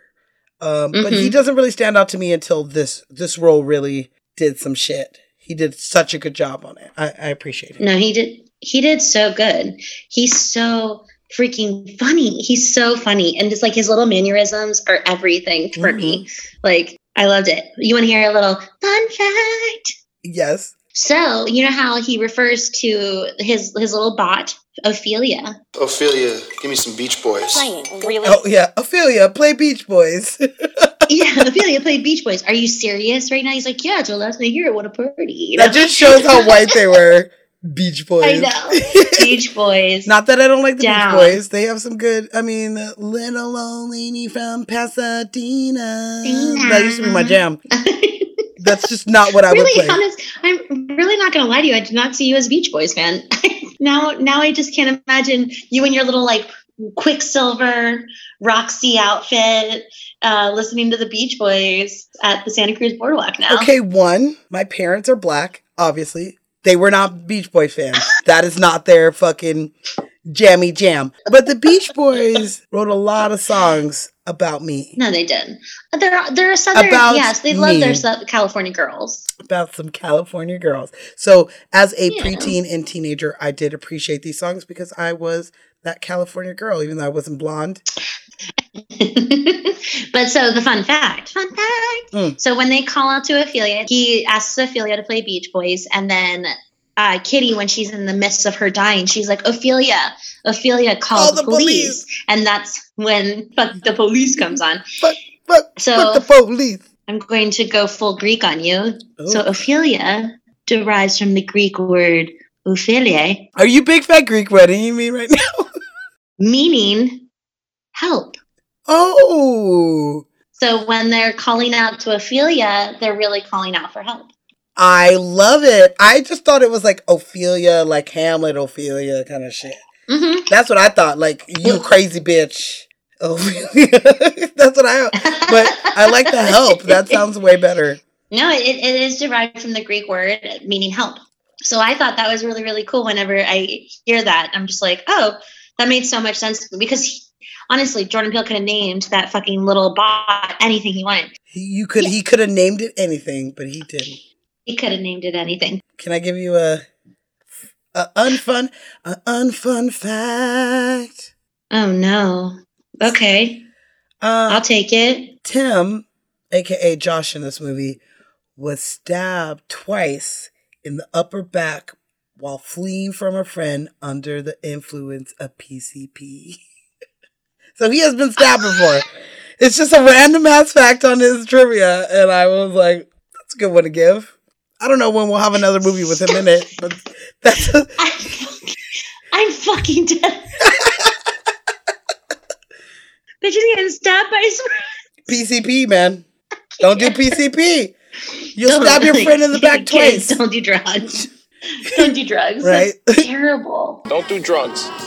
Gabe says it, you know, don't do drugs. Listen to Gabe with his dad Don't jokes. do drugs. that, that, this song's not about drugs. It's clearly about drugs. Okay, fun fact.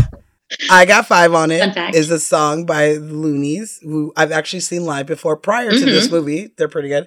Um, but this was their biggest number one hit. I got five on it. Got five on it means that you got five dollars of a dime bag. on a dime bag. So that means you got five dollars on a Mhm. ten dollar sack of weed. And it's just basically what us stoners like me and Lenny do when we want weed, but we got less money than we need have, and we only have like I got five on it on this bag. I got five on that bag. Just Yeah. to throw that out there. If you've never heard this song, um, he's Jordan Peele did say that that song inspired him because the beginning of it, the doon doon doon doon, when you especially when he slows it Mhm. down for this movie, it sounds like uh, it's but the ballet. Oh my god! I know the that ballet. ballet.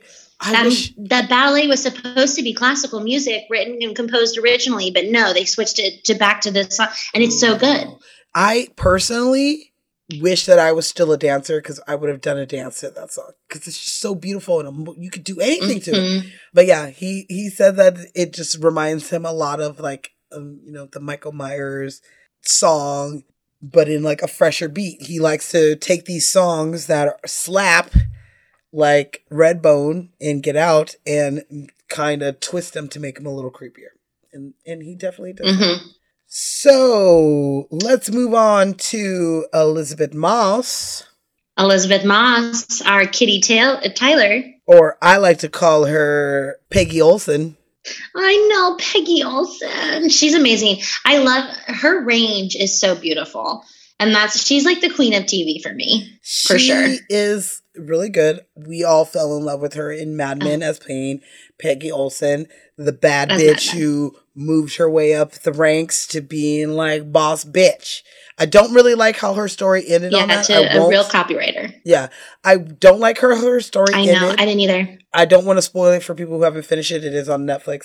She Yeah. also is in obviously Hands You- Made you- Tales, which is out now. And exactly, which is what a lot of people are going to know her in for sure, because that just that took off incredibly insane. I couldn't you I couldn't not that it's not well written, it's not well done, but me personally, you know, my fear of like being pregnant is just too much.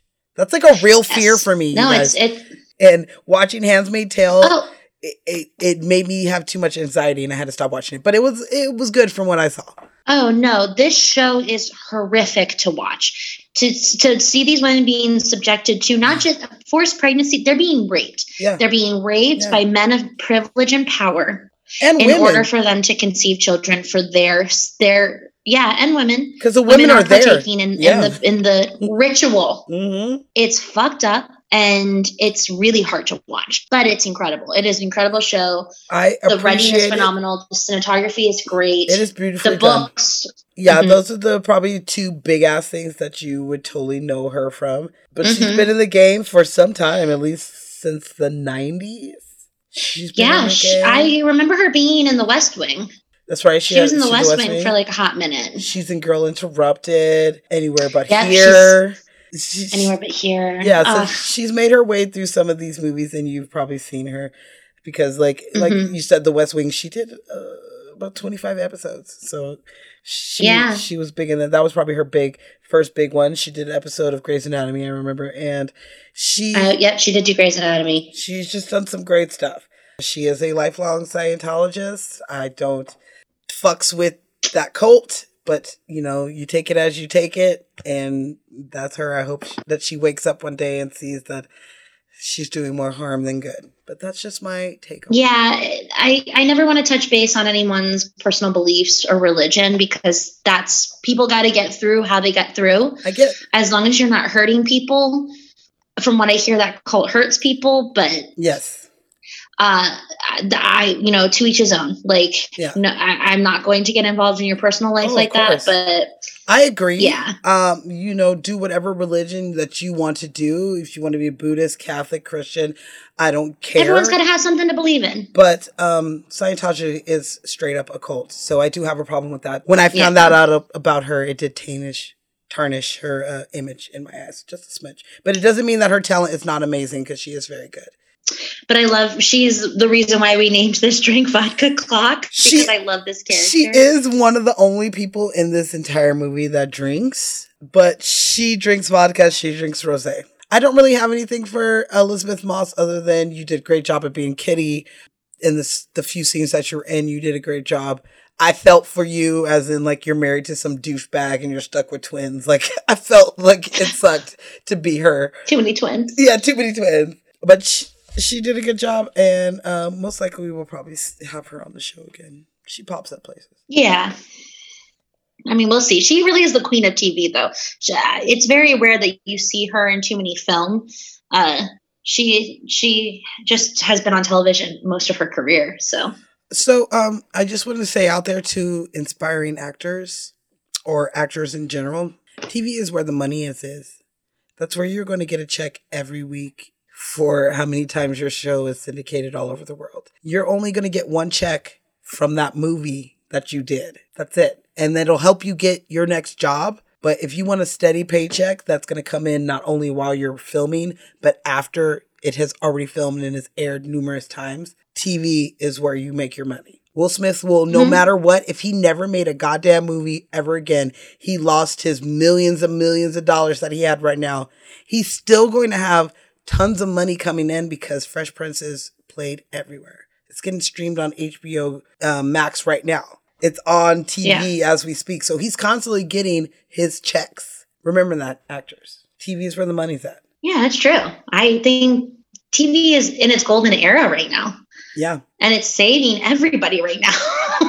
it's keeping people alive. People couldn't go to the movies for the past eight months. Like Movie, it, it movie theaters in. California are just now opening this week. Is the first week that Yeah. they opened at limited And there's capacity. a bunch of drive-in theaters that are coming out now too, like finally up and running again. So the fun fact I was going to give to you, so you know how the family when they first get into Santa Cruz and they get into the house, they're eating the fast food, and the fast food is labeled copper pots. And so that is a super fun little like throwback and nod to Chester Copperpot from that legendary movie, The Goonies. yes. I know, and it's so good. I was like, get out of here. That's this, the buried treasure. Yep. Copper, Copper Chester pot. Copper Chester buried Copper treasure right there. Another I uh, know. Corey Feldman reference in this movie, hmm uh, Yeah. along with Lost Boys. But yeah, And it's another movie that like has a lot of like underground tunnels and like figuring stuff Yep. out. And I was like, oh my God, Jordan Peele, what are you doing right now? It's so good. Goonies never say die. Goonies never say die. I do have a fun fact on the twins. I'm surprised that you know this fun fact. I literally only wrote it down for you, just in case you didn't. Oh, I did, and I love that you thought of me. So the two twins on here, they're actually twins. They're actually sisters. That's Noelle and Callie Sheldon. So yes, they've done a couple things out there in the world, but their very first gig was playing the role of baby Emma on Friends, the Friends finale. So mama told no one told you that was gonna be this way. Zenobia knows how much I really do love that show. Yeah, I love that they're Emma Geller. They're, they're Emma Geller Green because it's Ross and Rachel's baby. Sorry, I just spoiled the friends, but it's been 25 years. Get your life together. What? I just Oh my God. I just decided on if I was going to watch it, and now I'm not because you ruined it. oh, please. I know there's no way in hell I was watching that Oh. damn show. I don't give a fuck about Friends. I'm sorry, people, and I understand why Friends is such a big ass deal and why people love it. I get it. I just don't love it. And it's not my jammy jam. And if I'm going to watch a show like Friends, I'd rather watch Living Single. That's just me. They did a good job. they were bratty white girls who were mean to everybody and they didn't care. And they were just snotty teens. They did a good job. They're of snotty teens. snotty they did a really good job at being the teens. Just the because we're in our rooms does in our not mean room we're doesn't mean we're sleeping. She's like, Fine. I don't know. Go back to your rooms. okay, go back to Okay, your room. fine. Go to your rooms. Fine, I don't give a shit. I know she did a good job of being like a, a still young mom who like I Still young mom. definitely get your sarcasm. Um, Mhm. like fuck you bitches. The kids are only like she probably had the kids at like 22. She's only like 36, 37. She's like, "Pfft, okay, go to your She's room. already then." having a little work done. yeah. I love the Tyler family. Just it, they were there perfectly for the whole purpose to die, To and I, die. just, I really appreciated that. And you know what? Their deaths were great. They had They great, great. deaths. They really did. They honestly, it was co- the comedic timing with like the moments, the motion. The OJ joke was just too good. Okay. like it had so many layers. Thank you. I was about to like peel back some of these layers because one, No. he could have picked any serial Any- killer. Any serial killer. One, you're in Santa Cruz. You know how many ser- we talked about this in Lost Boys. There We were talked about this in of serial Boys. killers that were actually in Santa Cruz, and you Mhm. picked a black guy to scare your white wife into leaving you the fuck alone. Like, it's so funny. It is so funny. It's it so makes me laugh because it's like, what are we really scared of? A black, a rich black guy. Like that's scary. that's scary. Not fucking Charles Manson. a rich no. black dude named O.J. Simpson. Yeah. It's scary for white blonde chicks. Apparently, so. Apparently, if you're in a nice neighborhood, that's all you can be scared of. yeah. Jordan, Jordan. So stupid. I definitely Jordan, see you on that, and I appreciate it. It was funny. Many layers. It was beautiful. It was so beautiful. Many layers to his comedy. It's just too good. It's too good. well, let's move on to the woman who kills, who thinks she kills both twins, but really only kills the one twin. I killed both of the twins. right, Joseph? She is so cute. I killed both the twins. No, you only killed one. I just killed the other. How crazy is that little witch that she was biding her time and just waiting? Just waiting. She's like, they gonna need those keys. For Addie to be alone. hmm That was insane. Which, fun fact, that dry Froot Loop. So, that is a little callback Easter egg to Jordan Peele's first film, Get Out, when you see uh, the psycho white woman who steals, who kidnaps and like takes all the men uh, for her psycho family. She sits there and she eats the Froot Loops really dry and then drinks the milk. And eats the Froot Loops and drinks the milk, and that was like a little a little callback to the to Get Out when she she's likes to sitting keep there her colors and whites separate. But segregated. Shahadi, Shahadi, Shahadi. Wright jo- Josephs. She doesn't have that much, but she was in The Lion King. She does the voice of Baby Nala. She, I know. she also- isn't she so cute? yes, she also was Little Inez in Hairspray Live, which was one of my favorite actual lives that they did. That was a good one. She, she played Little Inez. so- Stop it! I did not put that together. I love it. I'm tired. Oh my of God, she is so cute. She is- I love it when she's running. Yes, uh, as a track I lo- athlete, especially at her age, Out of you. I always think of you. I have many of times told my parents like, I don't want to run track anymore. They're like, sorry, bitch, we spent too much time and money on this shit. You go f- finish this one through. I'm gonna finish this season. yeah, so I, I totally related with her on that. Her form was, you know, it was all right. It was pretty good. I just love when she's like, No, it was pretty good. "Get it, girl, run!" Run. Run. She, her, so I can definitely tell that her and her dad, the two characters, are very much alike. Like they really tried to pair those two as being like the comedic duo.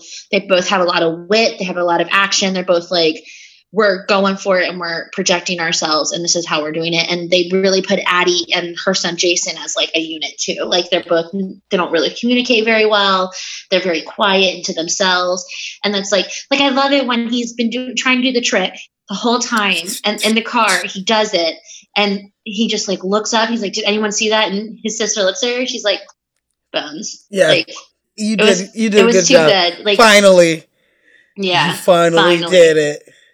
maybe you could just tell us what it does and we could just imagine it, and he's just like, yeah "How about you just kiss my anus?" Whoa! Anus. Whoa! I would actually- prefer you first. Why are we talking about anuses? Okay, one, I would have died and would have been okay with him saying anus. That's hilarious. And it's not a curse word. He's right. It's, It's the not a curse technical term for the body part. like, it's nothing wrong.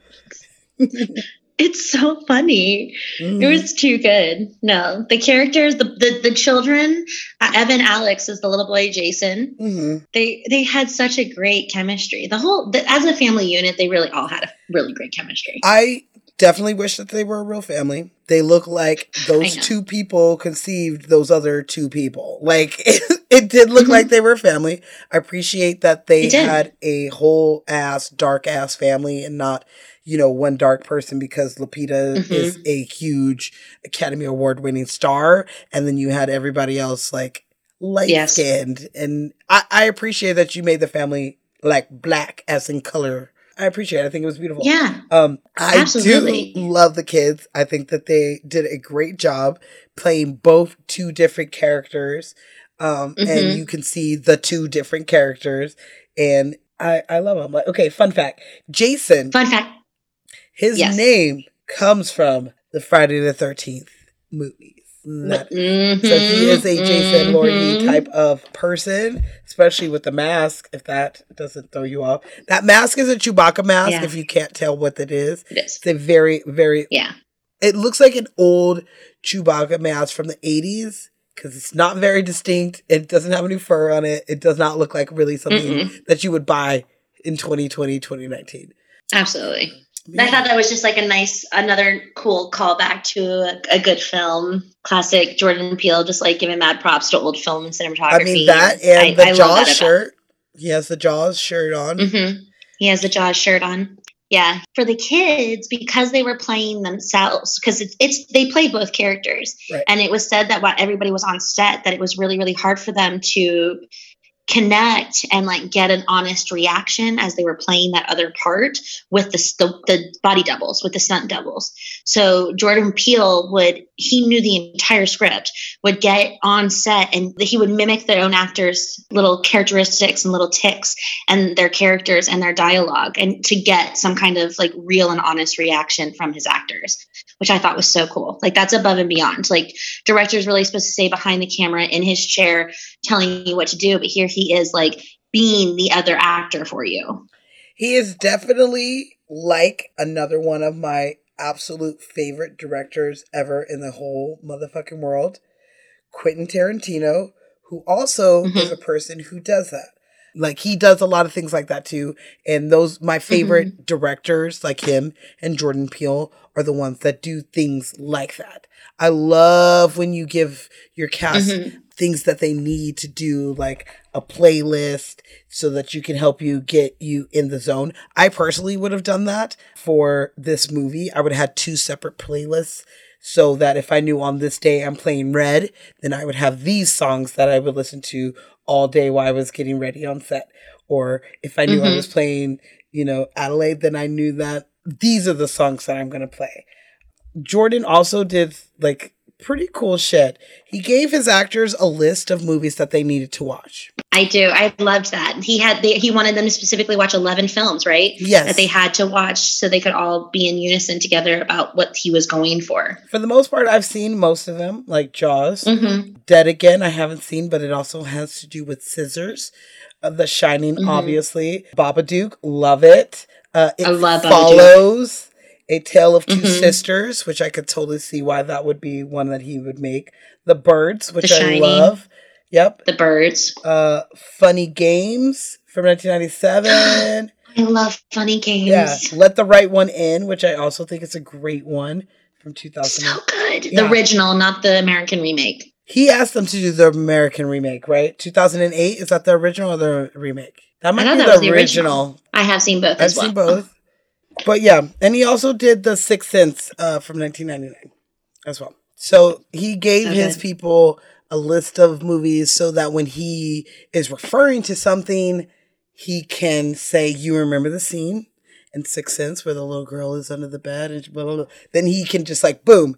Hit it, hit you with it, and you know what he's talking about. Instead of being like, "What are you talking about? You've never seen The Shining? You never seen Babadook? Yeah. You don't know what I'm talking about?" Like, it's totally good. And as a director, that's personally something that I would probably do. Like I said, I would Me too. have a playlist like of music that I need you to listen to and movies that I need you to watch for homework.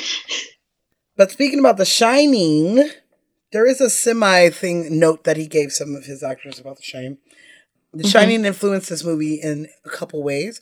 One of the ways is the opening scene when the car is driving through the hills of the windy roads and it's the nice above wide shot. That is Mhm. literally the beginning of The Shining, girl. So I love that. I think that is such a great I do too. um homage It's to a so great. movie that I love so much. I love that movie. And he also told the guy who works at the game booth, he told Mhm. him to act more like Lloyd, the Like- bartender from The Shining, you know, pretending like, you know, you don't really know what's going on, but you kind of do, and you're like nice but friendly, but it's like underlining, like, I'm just trying to get you to do what I need you to do. Like, he pulls it off really, really good, but that was a note that he gave him, and if he would have told me that, I'd been like, ugh, Lloyd? I love him. He don't give I two love shits. I do. I do. He tells him what's going Mhm. down. So yeah. And you know who that was, right?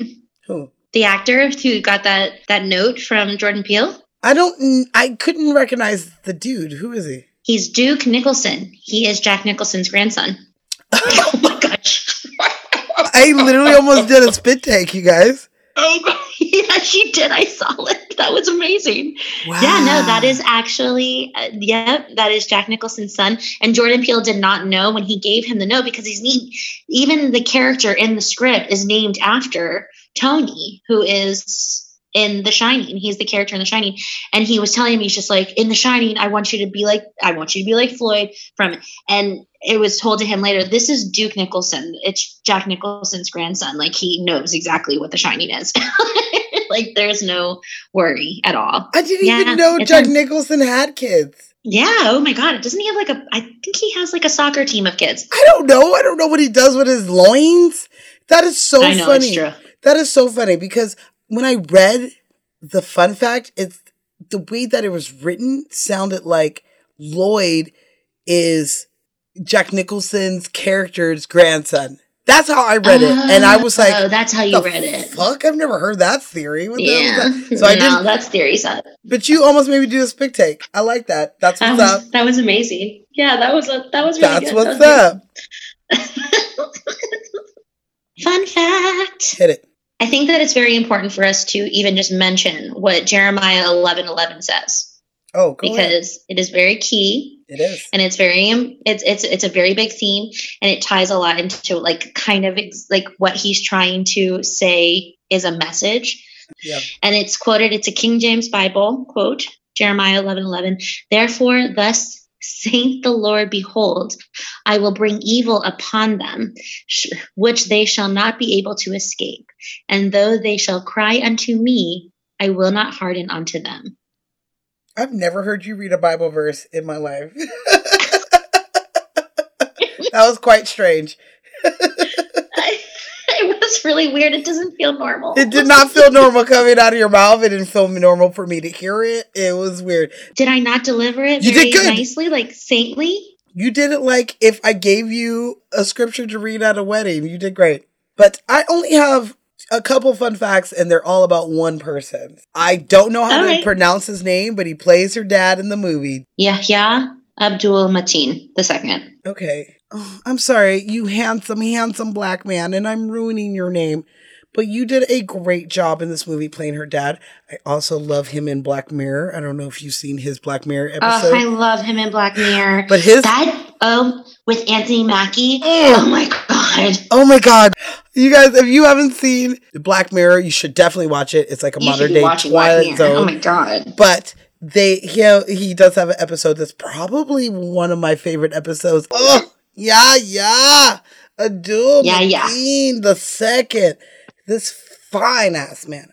Love him. Yes. Love his Black Love love his Black Mirror episode. So gay and Mhm. sexy. I love it. It's so good and sexy. But he also went to Yale. I don't think he went to Yale at the same time or with our two leads in this movie. He is Mhm. a he was born in New Orleans, but he is an Oakland boy. So he's from the town. And if anyone's a fan of the show, you know I love anybody who's from motherfucking Oakland. He went to Yale and he got insect- accepted into NYU and Harvard, and he studied architect in Berkeley. And he also was on the track team of his college. Wow. This man, brilliant. Not only that, but he ended up being an architect and a city planner all before he became his fine ass, sexy ass, great ass actor. This man, many talents, very wise. If you can get into Yale, Yeah. NYU, Harvard, and Berkeley, like,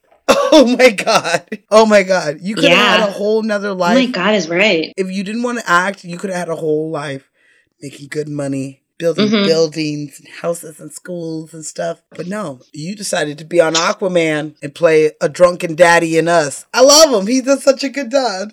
I he is so good. He was I mean, I loved him in the Get Down. Cadillac. Mm. I love him in the Get Down. That's Yeah. the first time that I ever saw him. Thought he was fine as fuck. And then Aquaman, Black Mirror, this. He's just popping up all over. And you said he's in Hands Handmaid's Tale. I wouldn't know because I didn't make it Yeah. past like five, six episodes. I couldn't Yeah. do it. I couldn't. I understand. Yeah, he he actually and he works with Elisabeth Moss uh, Mhm. in the episode. He's helping her escape, and that was like a nice tie-in. Like they were already in a movie together, and then they're in this. They never actually act together in this film, which is kind of sad. But it's un, I mean, he had a very different role. Right. But I love him. I, I you're he's so good. He's so good. He's in The Greatest Showman. He doesn't get a lot of props in Oh, that one either. He's just He is Zendaya's in The Greatest uh, acrobatic brother. this is the greatest show. Oh, yeah, he's Oh. definitely in it. Yeah. He's been paying his dues. He's been doing so good. I can't wait to see Mhm. him in something else. I just stumbled onto his background and found out how intelligent he was and wanted to share that. He's a brilliant man. Yeah, with the world. Yeah. You might be in a building right now that he They designed. Wow. like how I love that. But yeah, I'm out. You out? I'm out. You got anything else to say me- about this brilliant, brilliant movie? But there is only one fun fact that I do want to go over really quick. Ooh, give it to me. So in the very the very beginning of the movie, they kind of give away the entire plot of the film and they don't make a big deal about it, but any like true movie lover will see it. And it's when she's watching the commercial for Hands Across America. You see a stack of VHS tapes on the side of the TV. Yep. And for me personally, I feel and Jordan Peele does this, he puts so many little like details that and they all mean something. Sometimes they don't. There are a couple of things that just like don't actually mean anything. But this one specifically, it's a it's a movie. It's from 1984. It's called CHUD Chud. Chud. Yeah. And it the movie is about cannibalistic underground monsters that live in these like really creepy underground tunnels and that no one can really see them, but they're there and they exist. And like it kind of low key is giving you an idea of what this film is about to be. And I just love that he had the he, fucking Jordan Peele. He's like, fuck it. I'm going to tell everyone that th- what this movie is really going to be about, but are they going to find that little Easter egg that I've left? And I don't think a lot of people did. A lot of people would not have noticed it. am personally a fan of people leaving Eas- Easter eggs, and so is I love Jordan. Jordan loves Mhm. to do this. He does it on purpose for us Mhm. to literally watch his movies over and over, comb through it with a fine tooth comb, and Mm-hmm. sometimes the things that we bring up as theories. He didn't even mean to be a thing, but it's like, oh, that's good. I, I should have did that. Like he does so many great things. I love it. And I feel honored that today we are appreciating his movie, a person who wants us to tear it apart the way that we're doing and put our own spins on what we think it's really about. Because this one is not like Get Out, where it's obvious about, you know, white America taking black culture for themselves Yes. to make money and to promote themselves and to be better. I get that. Mhm. But this one is not necessarily about race, and it's more about the 1% who live above ground that can do whatever they want, and the rest of us who live underground who are controlled by that 1%. That's what this that is what this movie is all about. It's that no matter what Mhm. we do, if we're the poor, if we're the working class, if we're even even if there is a middle class anymore, we are we are always going to have to struggle to be able to succeed as that 1 or 2% of people that are above ground. And I love that his Yep. his spin on that of all of that it worked out great. You have to pick up the clues. You have to try to follow along. You have to be. It, it, I I can't stand it when people are watching a movie at home and they'll get on their phones and like start looking. I'm like, you're missing so much stuff right now. Like, put your phone away. Like, stop looking at that and start watching the freaking movie. Like, don't do this to me, especially films like this. You have to. You have to pay attention. Yeah. It's so important. And then one last thing. Just this is it. I just want to say the music is so key in this film. It's so important. Not just the the songs that are obviously like really popular that get us every single time we hear it. It's Janelle so Monáe. I forgot to mention that bitch. I know at the very Ugh, beginning. I love that song too so much. I love that song. Um, it's just also the composition by uh, composer Michael Abels, who not only did this movie, but he did Get Out as well. He worked very closely with Jordan Peele to make the composition for both this movie and Get Out. It has so much heart and so much chill and thrill in all of his music. And he just captured perfectly what musically Jordan wanted to put on that screen. And so I just wanted to give him a little shout out to just created such an eerie world with the music itself. I agree because Jordan said that the only thing different between a scary movie and a comedy is the music. Exactly. And if you don't believe that, I would tell you to go onto YouTube and think of the darkest, scariest movie that, you know, really trips you out, like The Shining. Go do that one first. 1st Mhm. Do The Shining, and you can find The Shining trailer where it's upbeat and they change the music around and they change the editing so that it feels like more of a comedy and a coming of age light movie than a horror movie. Music literally changes everything when it comes to It changes horror. everything. Right on. I love you. Oh, Oh no. Shut up. Oh, Here we are. Here we are with the love yous. We're I just the. love that you get how important music composition is to a film because it just gets overlooked so much. It and I like totally love that you are so down. I know. I I, just love you. Uh, because, like I said, like two of my favorite directors, Jordan Peele and Quentin Tarantino, pay a lot of attention to their music and their movies. I appreciate that. Also, Scorsese is another person who does that as well. The music does fit their movies.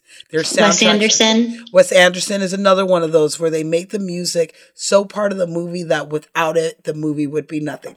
And I appreciate Exactly. those because it Mhm. makes me want to buy your soundtrack so I can relive your movie. And I've always Yeah. been one of those people. And your and the music itself can change my mood to when I'm watching it as well. Mhm. Like most of the time you're scared before you even see what's about to happen because that music is impacting you so much. Like you are hearing this eerie tune, these just like tiny notes on a piano are just so terrifying before you even get to that actual scene itself. And you're like, you're already there.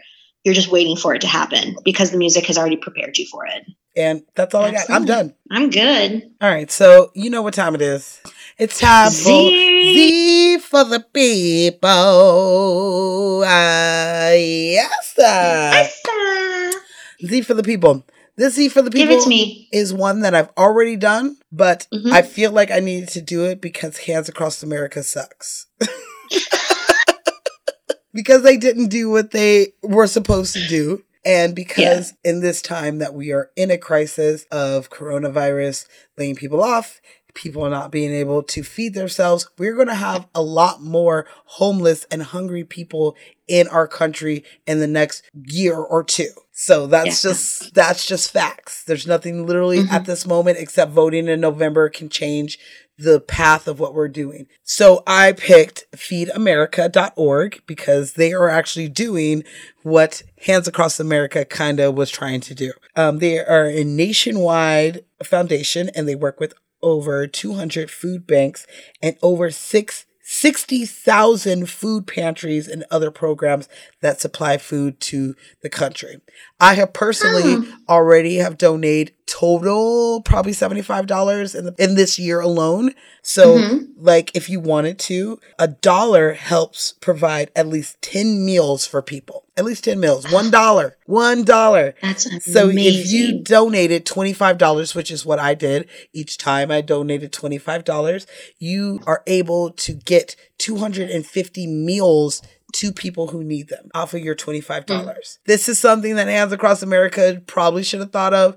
They didn't. They wanted people to hold hands all over the damn country in fields and in waters and waterfalls and highways. They wanted them to hold hands at Disneyland. And they did it in some spots. Feedingamerica.org is actually doing it and they are feeding people. And it's something that has this year alone has been the first time that I have donated to them. But all year, when I get a little extra money, I do do a $25 because I'm blessed to have family and friends who take care of me, look out for me, make sure that I have Me food. too. If I didn't, then I would definitely be at these pantries. So if you are interested in this, if you need food, if you want to donate money, which you definitely need to donate money, even if it's $5, donate your money to feedingamerica.org and let's kind of help this country out because we're like in the shit right now. it's kind of shitty and only right us now. can do it. Yeah. The government's not helping us anymore, so we all have to do it ourselves. We, We all have have to to take care this. of each other. think that you should definitely do it. It will bring you good karma. It will make you feel great to know that you are providing 250 meals. If you could do more than $25, please do more than $25. I have not been able Mhm. to, and when I can throw in some extra cash, I do try because one day I might be on this and I might need it, and I would like to know that there's people out there giving. So that is my Z for the people. Uh, yes, uh, Yes, uh, Okay. love it. all right. Way to give a shout out, babe. You are so a Z for the people, and I love it. So, do you want to tell everybody where uh, they can find us? I would love to. So, I know that y'all listen to us now, so most of you already know. But in case you got friends and family that you want to tell about us too, you can check us out on Spotify, Podbean, Castbox, Pandora, all those beautiful and many more places that you listen to podcasts. We're on it. So check it out, put on your headphones, and groove, baby. Lights, camera, cocktails. Don't forget to check us out on our Instagram.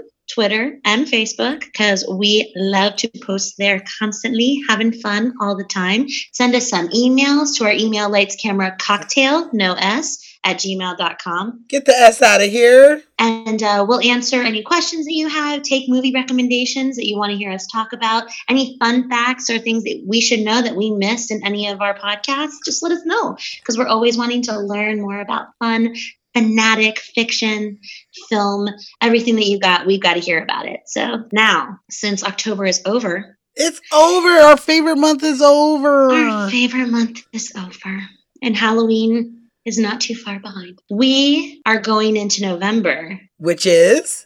our family fun November month It is Family Fun November month. Because the, our friends and families are the only ones that are getting through us this pandemic, and we wanted to go a little lighthearted because we did go full horror this past month. We went so November we wanted to kind of pull everyone back together, pick those movies that you can watch with your family and friends because we're getting into that season where we're all seeing all of our loved ones, even though we've been stuck with them for the past eight months. Um, anyways.